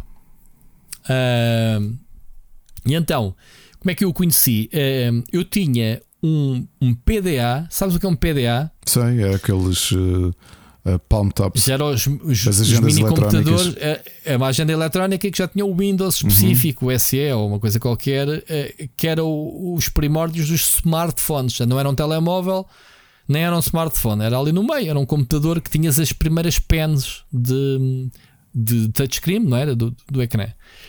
E eu comprei um, um Asus. Eu comprei um Asus desses, um PDA Asus muito caro, que era na altura, eu comprei na Fnac produto de exposição por eles terem uh, o estilete, não, não, por não ter um estilete, eu tive um desconto de pai de 200 euros, uma coisa qualquer brutal daquilo. Eu na altura precisava de um telemóvel de comprar e comprei esse numa promoção ao preço do orçamento que eu tinha e comprei-o. Ora, mas eu usava aquilo com a unha, eu não tinha um estilete. E na altura o André nem sequer trabalhava na ASUS, trabalhava numa empresa chamada MacTech, que era a representante da ASUS em Portugal na altura no Porto. Lembras-te disso? Sabes disso? Não, não sabia. Era a MacTech, antes da ASUS existir em Portugal. E uh, o que é que acontece? Uh, o André Gonçalves fomos apresentar, não sei o quê. Ah, eu sou, trabalho numa empresa que representa a ASUS, não sei o quê. Ah, fixe, ASUS, olha. Uh, e não se arranja lá uma pen para isto. Eu comprei este PDA, gosto muito dele, mas não tenho a pen. Pá, o gajo meteu as mãos na cabeça a dizer. Uh, pá, já não me lembro concreto, mas ficou de uma admiração de eu ter aquilo, porque sabes casos tem uma implementação muito difícil no que diz respeito a smartphones, eles nem sequer vendem nas lojas. Tu, se fores uma loja à procura de um. Olha, dos, dos Rogue, Rogue Phones, que, que acabou de sair, eh, os melhores uh, smartphones de gaming, a ASUS em Portugal não vende na loja. Tem as suas razões, mas uh, prefere só o canal digital, não tem. Então imagina naquele tempo em que nem sequer havia ASUS em Portugal, muito mais difícil era encontrar alguém, um mortais, com um produto, né? Que, neste caso ele trabalhava. Pá, a cena foi: o gajo mete a ao bolso, saca do PDA dele, que era igual ao meu, saca da pendo dele e disse: Toma. Eu não conhecia nenhum lado, ele não conhecia nenhum lado. Criou-se ali logo ali uma química, começámos a falar. Pá, sabes que o mundo é tão pequeno que na MacTech trabalhava uma amiga minha e da minha mulher que andou comigo na escola, que a gente sabia, porque eu disse: pá, trabalhas na MacTech, então conheces a Beta. A Beta andou connosco, claro que conheço a Beta, a minha colega. Pois, ela andou connosco na escola. Como é que é possível um tipo que vem do Porto a uma apresentação em Lisboa conhece alguém cujo colega dela, colega dele, andou comigo na escola? Estás a ver aqui a triangulação da cena? Uhum. E foi essa a grande química que houve logo de início com o André do primeiro dia. A partir daí sempre falámos, sempre até hoje, pronto, uh, uma grande amizade. E tudo começou com o PDA da ASUS, por causa da PEN, na festa de lançamento do Sims. Isto para fazer aqui o gancho, obviamente, split chicken é vida, né? os nossos desvaneios de, de, nossas vidas. Engraçada a história, não é? As coincidências. Mas achei muito, muito fixe ele ter metido a mão ao bolso. Toma lá uma pen. Uh, não sei se ele arranjou entretanto para ele ou não. Whatever, André, obrigado. Foi um gesto lindo. Um dos muitos gestos que ele teve, obviamente, ao longo dos anos depois, uh, como se sabe. E pronto, é isto. Resta a história. Tá? Muito bom. Foi fixe o Sims. Tu que fala, gostas do Sims por causa do, da relação social. Não há nada como a relação social da série, Ricardo. Tu tens que sair do Sims, um deixar de emparedar pessoas. É Empareda pessoas na vida real, que é mais engraçado. É mais... Quando tiveres um, uma pessoa para emparedar fazemos um, um grupo e, e, fazemos um emparadamento. Hã? Sabes que a judiciária pode ouvir este episódio, Rui? pois pode. Mas pode, mas eu posso dizer aqui que faço muita coisa, né? não, não passa de especulação.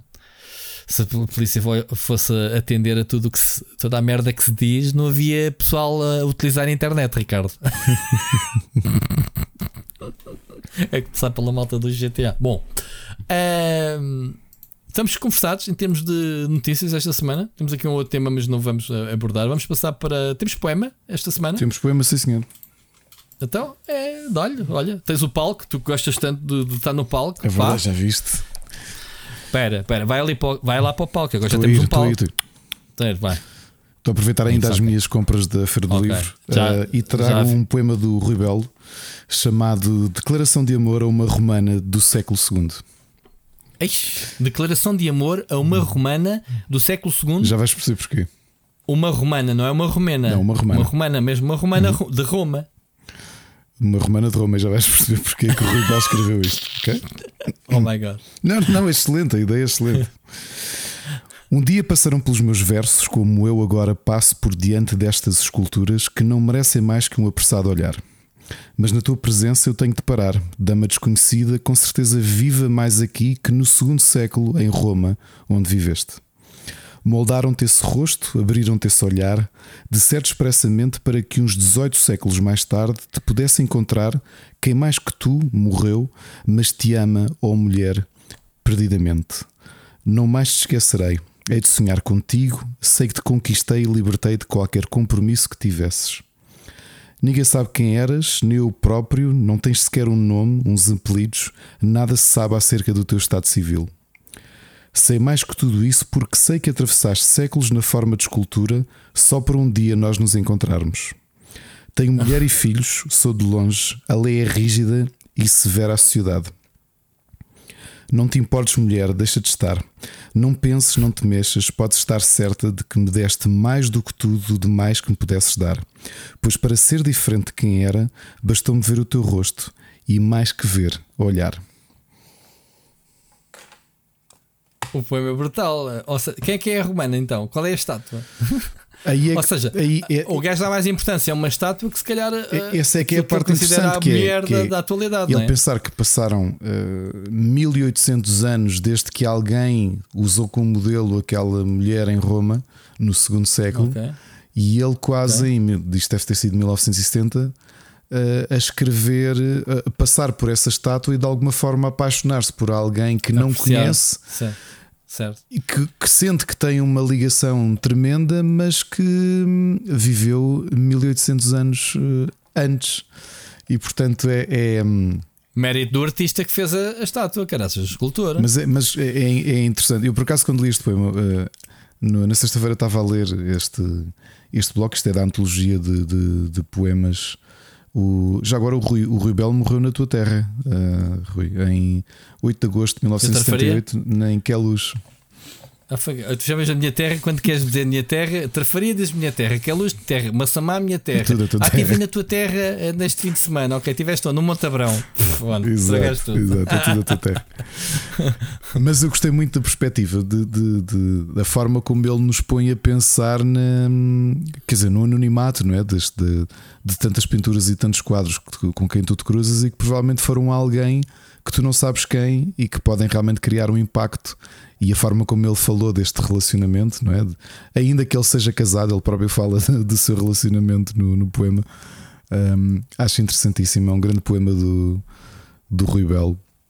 Uh, Muito bem, também gostei. que está nesta senhora. antologia de todos os poemas uh, da Siri Alvim que eu comprei na, na Feira do Livro. Muito bem, olha, vamos eh, passar a gameplay, sugestões. Uhum. Split Chicken. Gameplay. Esta semana está fraquito, Ricardo, certo? Eh, eu tenho aqui algumas coisitas, eh, já para não dizer que, pronto, continuo. Eu, sabes, quando eu me dedico a um MMO, é, é sério, não, não ando aqui a brincar. Então o Destiny 2 tem-me roubado a maior parte do meu tempo. O Xenoblade, quando eu vou para o sofá, continua a avançar. Já devia ter acabado o jogo e quero acabá-lo, mas eh, está mais lento agora. Mas eh, quero recuperar. Coisas novas que eu joguei. Eu meti aqui uma nota do Tales of Monkey Island. Epá, eu quero muito jogar o jogo. Eh, quero. Estava-te a perguntar por se tinhas recebido eventualmente, se, se o tinhas jogado. Não tinha pedido sequer Ahm, ainda. É Eu pedi há pronto. bocadinho quando falámos nele. O jogo custa uh, 22 22 é euros isso. e eu pá, nem, sequer, nem sequer vou pedir, vou comprá-lo porque quero ajudar o Ron Robert, o Ron, Ron, Ron, Ron Gilbert um, a dizer que sim, bora lá, aventuras point and click uh, dos nossos clássicos, uh, porque eu sei que pronto, não vou entrar na discussão contigo do ah, as aventuras point and click barra aventura gráfica estão mortas, que não estão. Mas esta é uma série que me está no coração e eu quero jogar o jogo. Tenho um problema e estou com muito receio que é, eh, continuo, Ricardo, tu sabes que eu desisti de jogar aventuras point and click porque hum, já não tenho aquela minha disposição que tinha antigamente de andar a resolver os puzzles, ir à procura e perco muito facilmente a paciência e quando dou por mim já estou na net a ver um, um guia. Admito, desculpem, foi assim que eu fiz com alguns dos últimos hum, point and clicks que joguei e com isso tirou uma piada de jogar, ou seja, passei a estar quase a observar um filme interativo, não era? Que é aquilo que eu me queijo da Telltale. A Telltale fez, fez o contrário, que foi, pá, o pessoal não está para andar a resolver puzzles, tiramos os puzzles, deixamos os cutscenes e a história que é o que o pessoal curte, certo? É errado.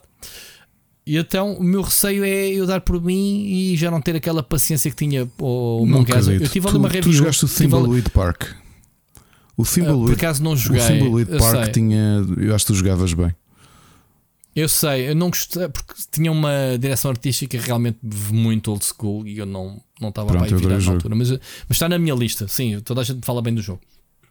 Atenção, eu tenho outras aventuras que queria jogar. Não, não quero jogar porque, pronto, não é a minha prioridade jogar point and clicks. Este sim, porque tem outras coisas. Também queria jogar o Sibéria, lá estamos, o Sibéria. Temos aqui um caso mais sério que é jogar o último, que é o 4, e não jogar o terceiro. Pode fazer alguma confusão. Se calhar não tem nada a ver, mas Uh, não sei, ainda tenho que ver.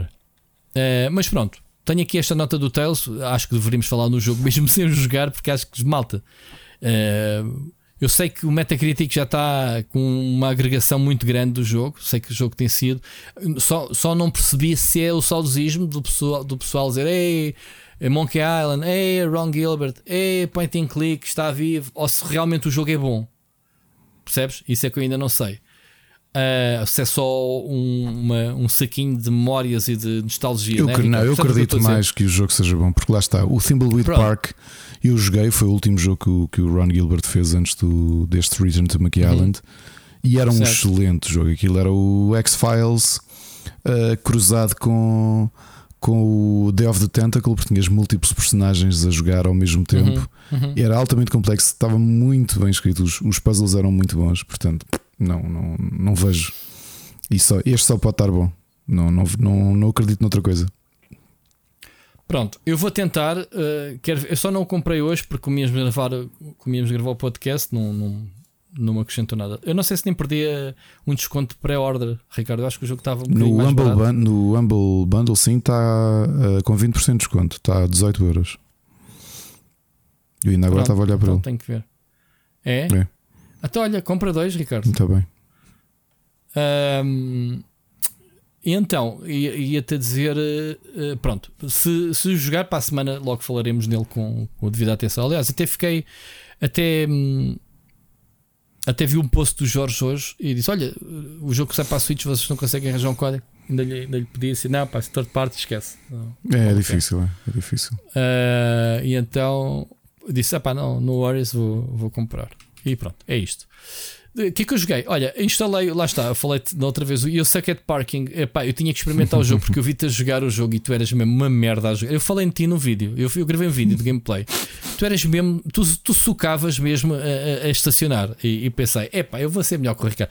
O jogo é mesmo lixado. pá. o jogo é Ah, muito é, giro. bebê. O jogo, logo, logo nos primeiros níveis, mete logo as ventoinhas e os saltos, e tu pensas, ei, é que o caraças. Pronto. O que é que o jogo tem muito bom? É, eu duvido que, duvido não, tenho a certeza, é daqueles jogos que os puzzles não têm uma forma de completar. Ah, pá, pode ser bem da criativo ah, a completar e a estacionar os carros, sei lá, com os atalhos ou qualquer coisa. Eu acho que o jogo é excelente por isso. Eu sei que o jogo tem uma vertente multiplayer, eu não sei se tu experimentaste se estava implementado. Não, não estava, Imagina, imagina, tu estacionares o carro e ver outro jogador por trás e dar-te uma panada no teu carro e tirar-te o, lugar, o carro do sítio. Olha. Pelo trailer, eu acho que é isso o conceito. Como tu tens que estacionar dois ou três carros em cada nível, tu andas ali na disputa, quem é que mete primeiro o carro, percebes? Eh, Os primeiros carros no- nos sítios. Eu acho que é um bocadinho por aí, não sei se é uma vez cada um e ver tipo o jogo da petenga, eh, um manda uma bola, tentar tirar o o carro do sítio, não sei o quê, estás a ver? Olha, gostei bastante. Há um vídeo, lá está, há um vídeo que está para ser. Olha, respondendo ao Flip, o jogo saiu no Game Pass e eu fiz um vídeo, já está gravado, só não, só não editei e publiquei ainda. Há de ser esta, durante esta semana. Portanto, You Suck at Parking. Ah, e joguei o jogo que falei aqui na semana passada, que era o Lucky Luna, ah, Lu- Lucky Luna.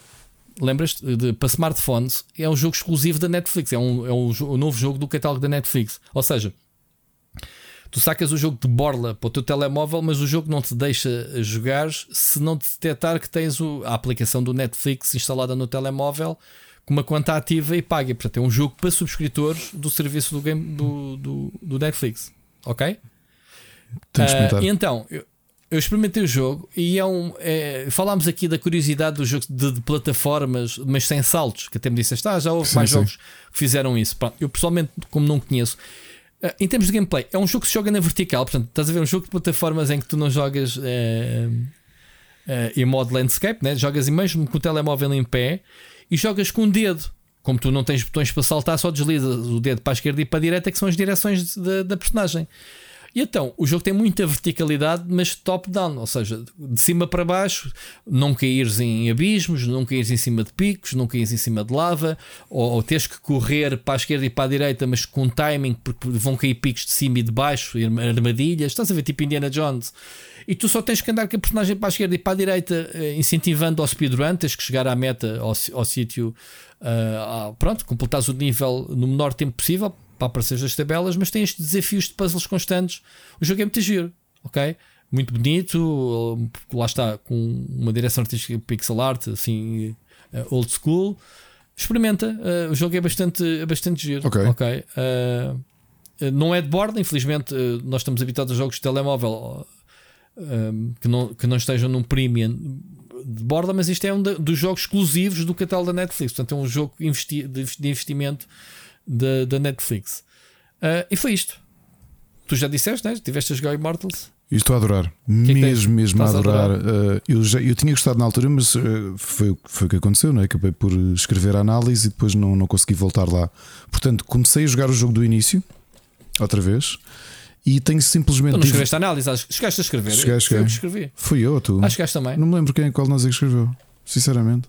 Não, tu jogaste e depois passaste-me a tua conta. Não sei se depois voltaste para para- para testar o jogo que fui eu. Porque, Whatever. como aquilo ficou guardado na cloud, eu, eu fui ao jogo e vi que estava a save mais. Não, foi isso. A save mais recente era tua. E eu, pá, eu não me lembro nada disto, vou começar do início. Está lá a tua save ainda.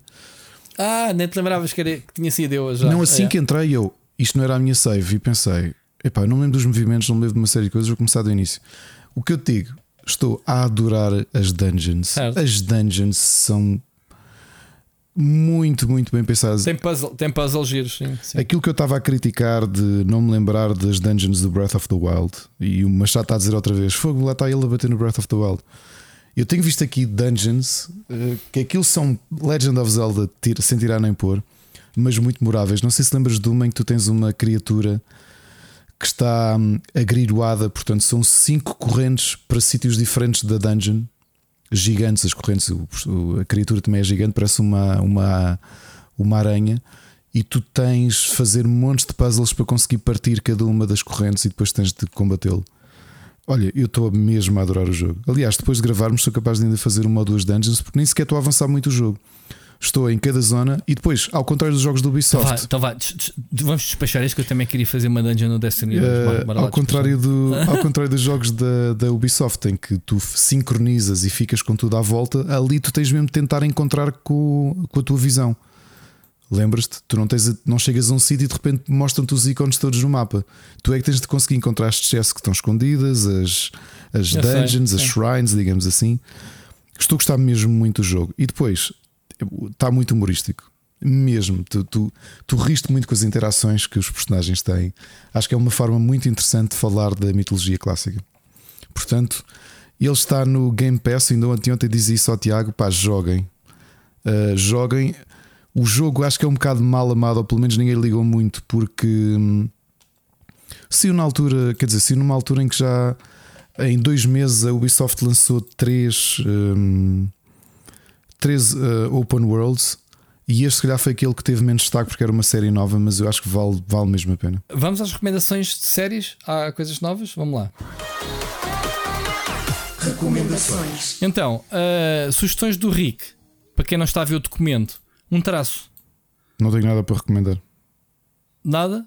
Olha, eu acabei de ver a missa da meia-noite e dou-te os parabéns, porque pronto, a série é excelente. Ah, E olha, eu- falta-me ver a outra. Rui o trailer da série nova há bocadinho, enquanto estávamos aqui a Já há fazer a uma, análise. sé- há uma série, mas eu ainda não vi a anterior da. não, não da- precisas, da, casa, elas são todas de uma das separadas. Isto é uma história Eu diferente. sei, está bem, mas eu agora fiquei com vontade de. Ah, vai ser outra no Netflix outra vez? Sim, sim. É, Ou- acho que é no Halloween que sai.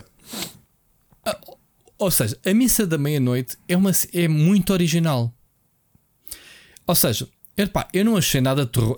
Aquele terror tem zero, Ricardo. Não sei onde é que tu me recomendaste como ah, vais-te borrar todo. Epá, Ah. eu, eu só agora. Foste eu lembro de teres falado nisso. Epá, tu meteste um, um grau de terror. de- eu Não. pensei que ia vir mesmo uma coisa de terror. Não? que- Pronto, então interpretei-te mal. Que, não, o que eu disse é que ia te fazer pensar muito na. na- A série está bem feita Ah. precisamente por pensar muito, porque o ambiente está muito bem feito e, e o. Ah, pronto, então Não, desculpa. eu terror na altura, não, fogo. quando, quando senti a tua recomendação, disse: epá, vais, vais ver isto terror, pista da meia-noite. Ok, pronto, então desculpa, interpretei mal. Agora é assim: a série. Pá, Eu não vou dizer qual é a temática da série porque estrago um bocado. Faz lembrar que não há vilões, não há heróis, não há. Não é? Não há ah, protagonistas. O protagonista é a ilha, digamos assim. É a, é a comunidade. Os, seus personagens é a comunidade. E achei muito curioso uh, a forma, uh, pá, o desenvolvimento das personagens. Pá, acho o padre excelente. Está muito bem interpretado, sim, sim. Melhor personagem de longe. Sem entrar em spoilers e falando assim de forma muito vazia, Uhum. tu desconfiaste de alguma coisa? Quando eu. Quando... Logo. Ok, pronto. Logo. Está bem. Logo. Já percebeste logo o que é que eu estava a perguntar. Disse assim: vai, vai, é, é- era, era quando? Foi logo. Mas ainda assim, carisma era tão grande, era um tanto, que pensei: é pá, a série não tem vilões. Eh, é o que eu sinto. Há, obviamente, vilões. Atenção, eu estou- o pessoal pensa: ah, está com Há vilões, mas se calhar não é aquilo que se pensa, ou não é quem se pensa. Ok? Uh, não, Mas até as, motiva Olha, as, motivações de quem nós sabemos. É as motivações, as motivações, as motivações é, é, o principal. Não é? é. Ele depois até percebe. Uh, as personagens vão percebendo, sim, vão percebendo os erros certo. que cometem ou as, o que assumiram de determinada coisa. Eu acho que a série está mesmo muito bem escrita.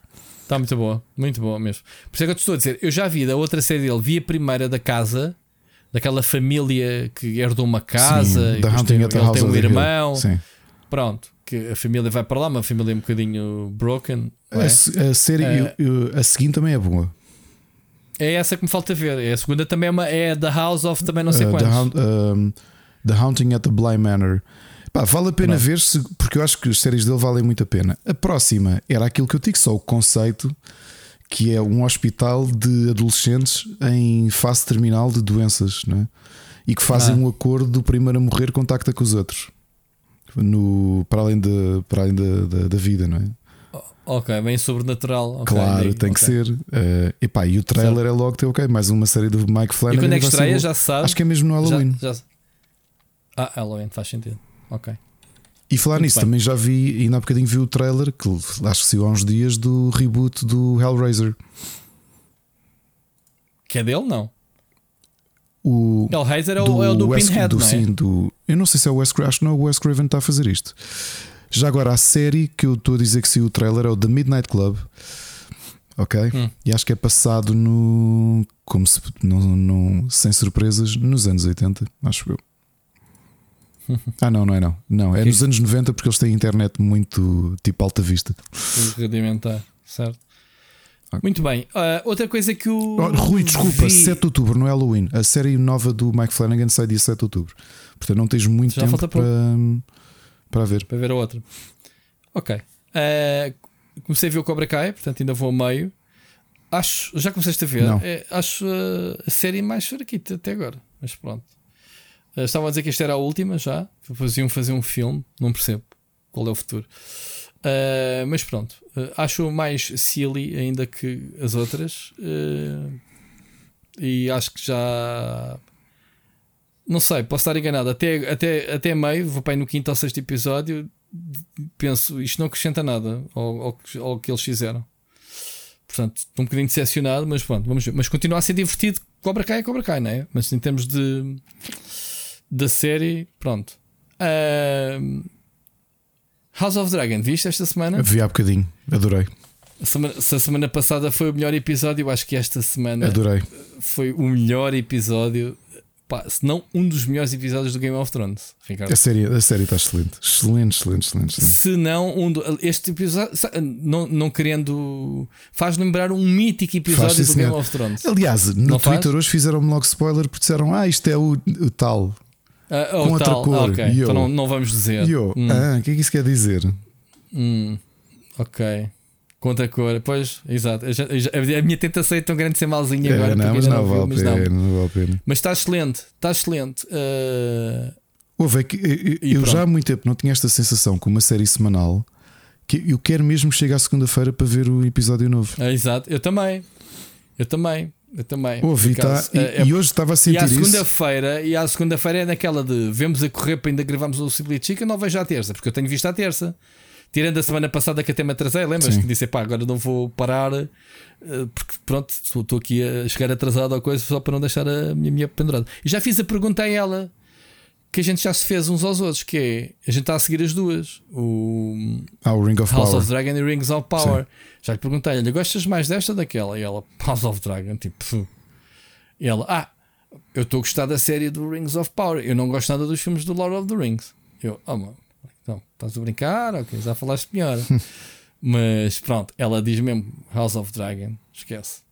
Então ela que adorava hum, a Daenerys ela adotou muito aquela do Mother of Dragons, estás a ver? Aquela, aquela cena.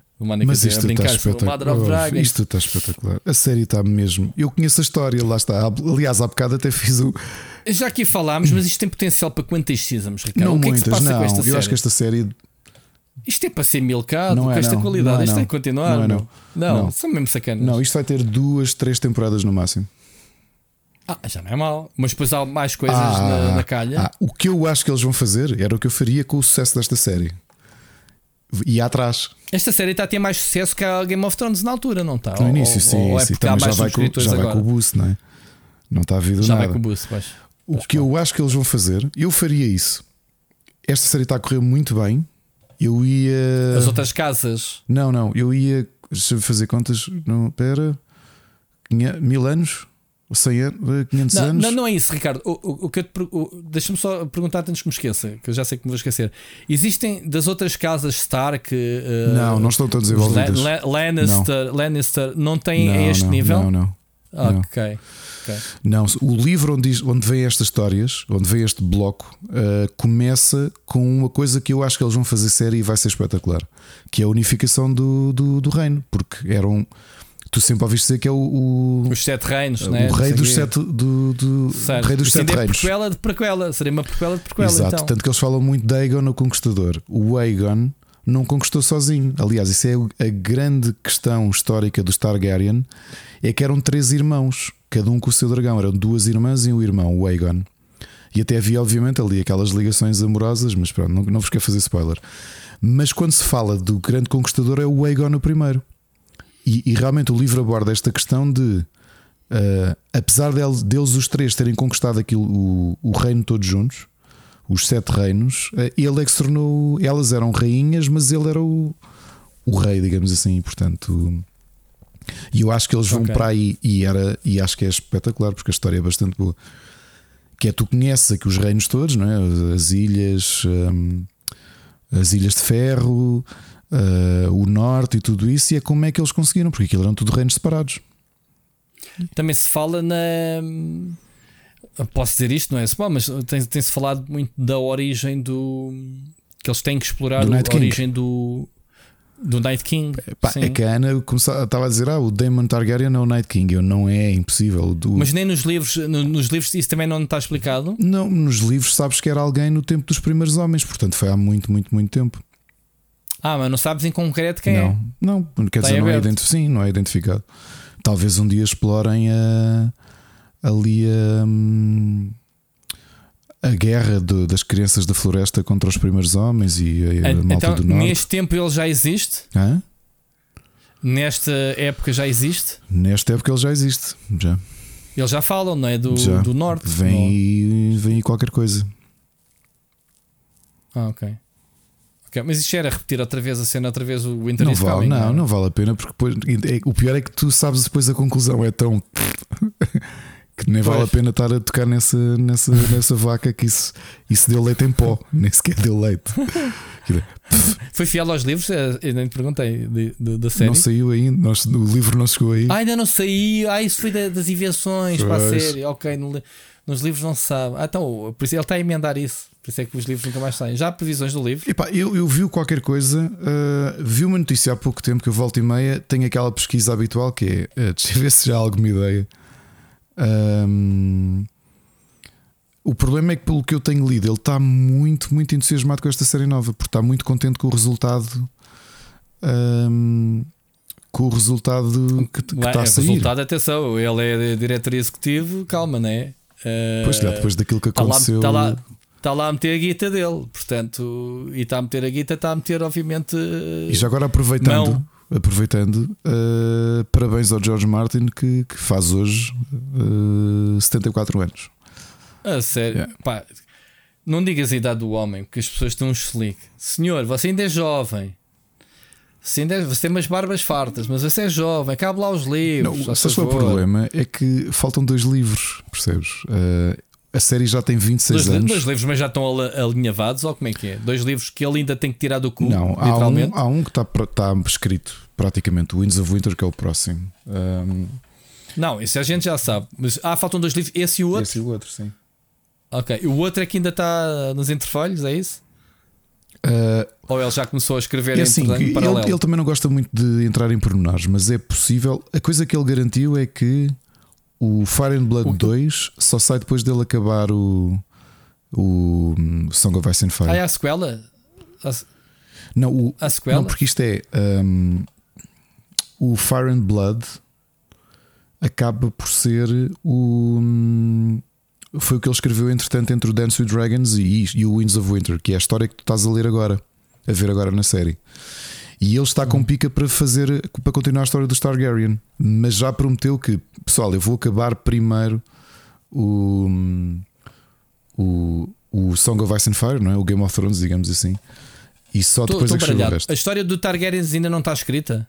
Esta que tu estás a ver já está escrita e já está publicada, mas ele quer Ah, fazer mas, um ainda tem, mas 2 ainda tem continuação. porque ainda há, Ah, ainda há e- reis entre uma coisa e outra. Ah, ok. seja- que pode ser explorado na série. Pode, porque ainda vais o Mad King, ainda não ouviste. Bom, é pá, pá, caraças, man. Cada season, cada season é um ano, man. Um homem, um homem vai, vai acabar o não é livro daqui, sei lá, nada. 10 não, anos. Não, não, não. É assim, o que se tem dito, eu sabia que ele do, do sexto livro, Winds of Winter, que ele já ia com um grande volume de, de páginas escritas, muito mais do que o livro anterior, que acho que tem 1100 páginas, eu acho que ele já ia com 1600. Pelo que tenho lido, é possível é que ele, entretanto, tenha escrito, escrito, escrito ao longo dos últimos 11 anos e que vai aproveitar já para os dois livros. Ok? Ou seja, não, Ok. não é só um. Mas olha, uma coisa que acho que é pertinente: o homem escreve à mão ou já usa o computador? Hum, eh, Ele escreve ao computador. No computador, que é para ser mais rápido, ok. Não é que escrever à mão e depois ter que passar para o computador, percebes? É só uma questão de. de- Tu que és amigo dele, eu estou a dizer isto, estou-te a dar dicas, a ver se lhe mandas um mail e ó Jorge, foda-se. O pessoal quer o próximo livro, como é que é? Por acaso tenho, Ok, por acaso tá tenho o mail dele. Ah, fuck, ele já foi à tua casa jantar. não, há por acaso, três não vezes, foi a casa do Rogério, não foi a minha. Pronto. Então ele não vem cá este ano ao, ao, ao- Não, não. ao Fantástico? Não, e não venha, ele que esteja lá quietinho a acabar de escrever os livros. Pois é, é, tipo, você anda aqui passear. Ah, pá, se eu, se eu tiver, bem, se ele viesse tipo, ao Fórum Fantástico e eu estivesse presente à frente dele, pergunta-se a resposta assim: Senhor, você não tem mais nada para fazer do que vir para Portugal? Isto é, você perde-se aqui. Já viu que isto é bonito? Vá, vá para casa, escreveu o livro, se faz favor. Ele já, mas ele já Pronto, começa a estar um queimava bocado. assim. Ele, ele, ele há um mês deu uma entrevista no Atlântico a dizer que. Porque ele havia uma altura assim de forma um bocado ingênua que em entrevistas dizia: Olha, pá, eu acho que o livro sai não sei quando. E ele diz que deixou de fazer isso, que as pessoas até começaram a tratá-lo um bocado mal. Quando ele não, quando não chegava, pá. Calculo. E se aquelas perguntas que ele disse que no início achava piada, mas depois começaram a magoar que é, olha, e se tu morreres e não acabares de escrever isso? E ele começou, pá, porque ele está com 74 anos, não é propriamente novo, também não parece ser o tipo no topo da, saúde. E ele diz: Bem, isto no início parecia giro, só que já estou mais velho e custa estarem sempre tudo o que te perguntam. Então, e quando é que e se tu morreres? É também começas um bocado, Já já, disse. magoa. Já disse que não, vai, não, não, não deixa nada para ninguém, não, é? ninguém. É azar. É pá. O, o seguro de vida do homem deve ser eh, muito valioso, É possível. É possível. não é? Este gajo deve ter um não é o seguro de vida de velhice, mas tipo, isto também não lhe pode acontecer nada, meu. Não pode cair um avião. Isto é tão estranho a diferença como uma série ou poucos anos fazem numa pessoa. Não é? Não é? Que é Não é? pá, que, que parece brincadeira. Quer dizer, eu, eu jantei quatro vezes com ele. As três primeiras vezes, pá, ninguém sabia quem ele era. Quer dizer, ele teve cá em Portugal a falar para 20 pessoas. Olha, no sítio onde vai ser o Fórum Fantástico. Pá, é, estás em Portugal.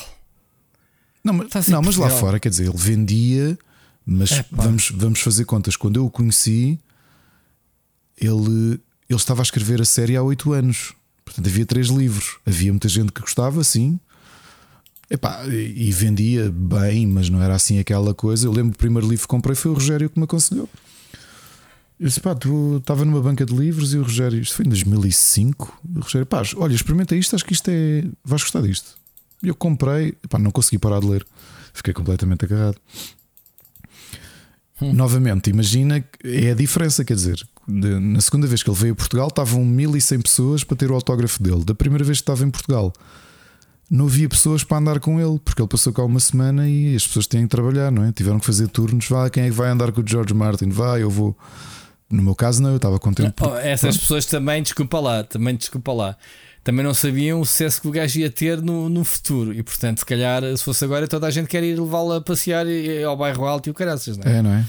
É, é um bocadinho isso, é um bocado. É, é- é triste. Eh, isso faz-me lembrar, ainda há um bocado, pá, mesmo a propósito, ho- hoje tropecei num vídeo do Ronaldo que é muito famoso, é viral, por isso é que volta e meia aparece um gajo, claro, clica naquilo, que é o gajo vestido de vagabundo quando ainda estava em Madrid, vê lá tu, no Real Madrid. Assim, jogar na rua. Eh, a jogar da, da rua vestido de vagabundo. A dar baila às pessoas, anda cá, olé, não sei o quê. E o pessoal, pronto, já, achava piada ao, ao, vagabundo que sabia dar uns toques de bola, não sei o quê, não sei o que mais, e ninguém lhe passava cartão, tipo moscas, tipo à volta dele. Só as pessoas que interagiam com ele, ele a fazer umas reviengas e não sei o quê, não é? Então, no fim, há um puto que, que brinca com ele, que ele brinca com o puto. Uh, sabia lá o puto. O gajo senta-se a, a, Como é que te chamas? O puto diz-lhe o nome, ele começa a dar autógrafo na bola e dá-lhe a bola. Ao mesmo tempo que está a autografar, está a tirar os bigodes e as barbas. Pá, o puto, quando vê que ele é o Ronaldo, os olhos do puto até, até brilham. Nem bastaram 5 segundos para aquilo estar cheio de pessoal e os seguranças dele vieram logo a dele. Esquece. É um bocadinho o que estás a dizer de Jorge Martin. Quer dizer, na altura, não, né? se o gajo aparecer aí sem a barba, alguém vai conhecer o Jorge Martin. Sim, é? mas, mas lá está, na altura. Na altura alguém conhecia o Jorge eu já, Martin. Eu já, eu já gostava muito dos livros dele, aliás, eu, eu já os tinha comprado e depois ele acabei por receber uma cópia, não é? Como tu sabes. Um, sim, sim. Eu já gostava muito dos livros dele e para mim foi um escritor de quem eu gostava muito e que sabia que era um tipo com pá, que tinha escrito Twilight Zone, tinha escrito. Pá, tu em Portugal, tu em Portugal tens esse extremo que é o gajo é relativamente conhecido, tens 20 pessoas tens um Stranger Things que vem cá a miúda. Sim, exato. E, e, e vai ao Comic Con e aquilo arrebenta é isso, e, e, é isso. e à estalada de meia-noite e o pessoal fica queimada porque teve ao sol às, nas filas e o caralho. Mas, mas para mim era uma questão de dimensão, era extremo. realmente o escritor de quem eu gostava muito, que eu sabia que era, por exemplo, um grande fã de Marvel. Aliás, ele tornou-se escritor porque o sonho dele era um dia ser escritor de Marvel. Conhecia as bandas desenhadas deles, o Wild Cards. É, era alguém, Manda era alguém que eu seguia o trabalho que de dar, e que era uma pessoa interessante de notar. Ou seja, eu conheci escritores que não tiveram, muito graças ao Rogério, e eles foram fantásticos. Acabei por privar com escritores que, ou, que já morreram ou que não tiveram carreiras nem de perto nem de longe como a do Martin, mas que foi um prazer poder conhecê-los porque, pá, se tu gostas do que aquela, que pessoa faz, leve isto para os videojogos. Se já conhece um, um developer indie e amanhã ele tem um hit tipo It Takes Two e tu olha, dão bem com esta pessoa ainda, ou já estás a perceber? Opa, opa, oh, oh, hoje, hoje tive um momento desses que hoje estive com o Nuno Ramos uh, por causa de uma apresentação da agência dele. E então estávamos a falar dos velhos tempos, que ele, sabes que ele trabalhou comigo do PD Gamers, né? depois na Smash e, e, e até na Goody. O, o Ramos, eu já o conheço desde. Estávamos a falar de que idade é que ele tinha. Ele tinha 18, 19 anos. Ele tem 33 anos atualmente. Portanto, tu veres a idade aos anos que a gente já trabalhou juntos. A conversa hoje do, do PT Gamers, eu dizia assim: é pá, o. Estávamos a falar, já nem me lembro como é que foi a conversa e, e falámos no Gouveia Mail, no Gouveia Mail. Em que eu lhe digo, pá, então, mas lembras-te quando o Henrique, não sei quem, assim, e ele assim, o Henrique era Henrique. Então, Henrique era um dos sócios da, da Webrain. Coisa. Então, ah, não me lembro, não te lembras, não sabes que é o Gouveia Mail? Sai, Mano, ele foi teu patrão. Ele, o quê? Então ele era o Henrique. Era um dos sócios de coisa. Ele assim, o Henrique. Ah, o Henrique. Oh, é, é a mesma pessoa? É. Foda-se, eu não sabia. Man, tiveste aqui a pessoa que, que, se calhar é um dos candidatos à presidência da República, já nos deu boleia para casa, man, quando a gente fazia reuniões até às tantas, num projeto que não tem nada a ver com isto. E tu não sabes que era. Não. Pronto, já ficou com uma história para contar. Mas olha, quer saber? É, estás a ver a cena do, do que faz a fama? Não é? Agora toda a gente conhece aquela pessoa, mas na altura era tipo, era um colega, tipo, era um patrão neste caso. Engraçado. Não? É, é claro que é, percebes-me? É...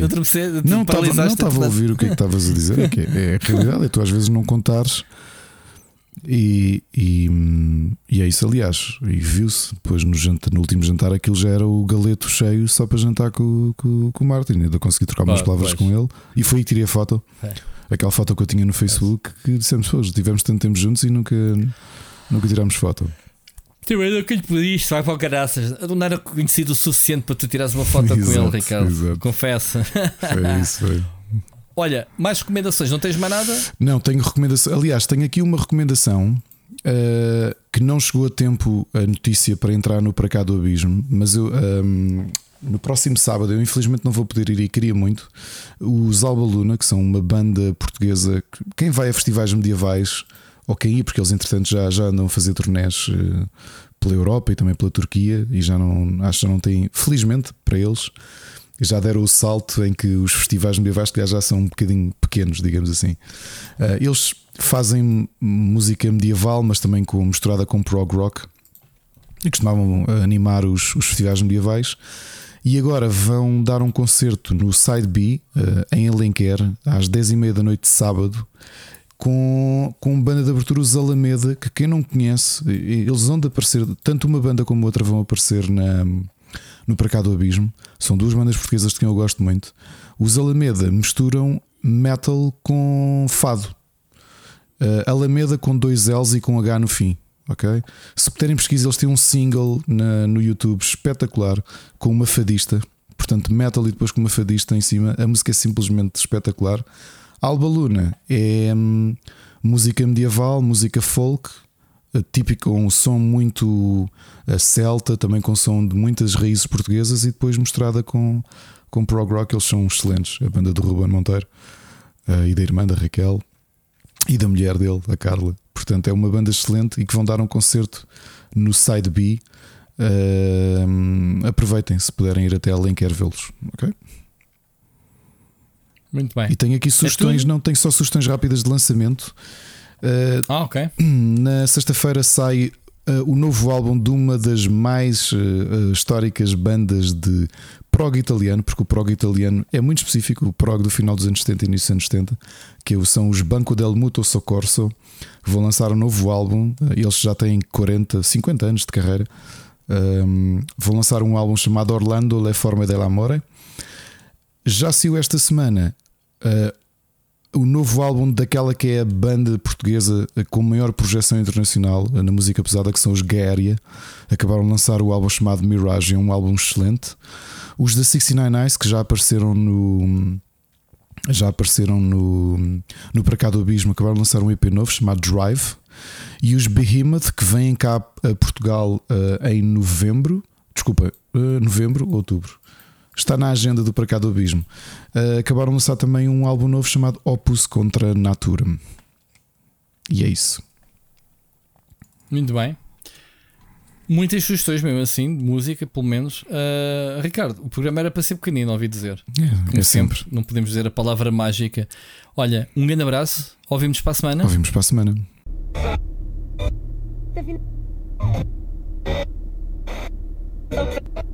Okay.